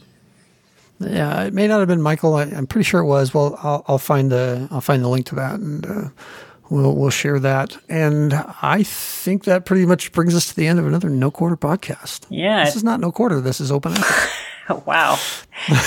I do that show so much more often than I do this one that my brain just goes, "Oh, No Quarter. That's what we're talking about." Sorry, folks. This is Open Apple, and and um, you know, Carrington's been a great host this month. I mean, Quinn has been a great host. wow, you are so off of this show. But once again, please keep, yes, but please keep doing all the editing. Yeah, seriously, everybody, thanks for uh, listening and all the great feedback. And uh, you know, I, I definitely am having a great time doing the show, and uh, it looks like people are enjoying what we're putting out. So um, we'll keep doing it. Continue to let us know what you think. Uh, you can email podcast at open-apple.net. And uh, yeah, this was a this was a long one. We had lots of fun news to talk about this uh, this month, and we had a great interview. Yeah, thanks thanks again to Randy for joining us here in the studio. Uh, it was great to have him on the show. So uh, until next month, this has been Open Apple.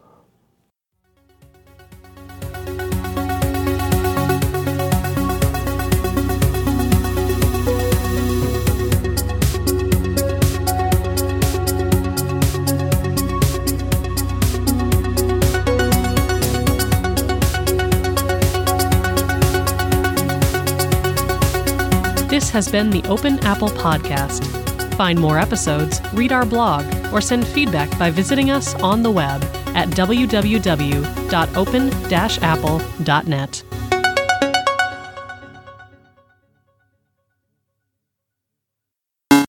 Excited that it seemed like a good Christmas present for you. So uh, I couldn't believe that. Leave that. Leave that. Leave that. Leave that. Leave that. Leave that. Leave that.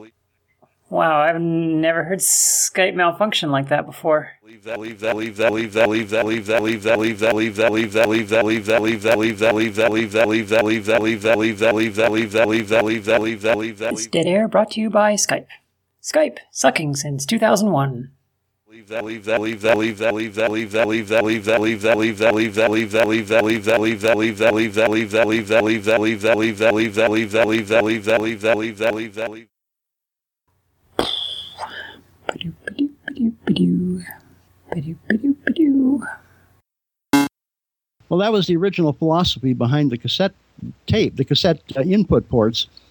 But I got to experimenting with them and I found out that you can do other things with them besides just load and save programs. Uh, what they really did was they detected zero crossings of a sound wave. So if you took a tape recorder and you put in anything, not just a program, but music, you could play the music into the cassette port. And if you sampled the cassette port and, and toggled the built in speaker in, in phase with what was being seen on the cassette port, you could actually hear the music coming through the speaker. And that would, of course, work for human speech as well. But instead of just merely re- reproducing it through the speaker, since it's a computer, you could actually store that information in memory and play it back later. And so that was the birth of Apple Talker. You could record your voice restore it into the computer, and then play it back later through the built in speaker. Well, I, I, remember I was laying in bed uh, six o'clock in the morning, and I was kind of half thinking about the computer. I don't know why. I guess I have weird thoughts at times. And I was laying in bed, and it suddenly occurred to me, "Hey, what happens if you take sound you know, because all you're doing when you play a program is you're you're taking a tape, which doesn't the tape doesn't know if it's got a program on it or what. It's just storing sounds. And so I said, hey, what happens if you put some other sound in? What would happen? And I remember I, got, I was so excited. I got out of bed and rushed and wrote a little program to try it out, and it actually worked. And I was so excited. Uh, I'd been doing lots of stuff on the Apple, and of course, I guess Apple knew about what the stuff I was doing. In fact, I later found out from Jeff Raskin, who was working at Apple at the time. Uh, every time I'd send a new cassette tape up to Apple with one of my games, he said everybody would close down the entire engineering department and sit and play my game all afternoon. so they knew about me, but they never bothered contacting me.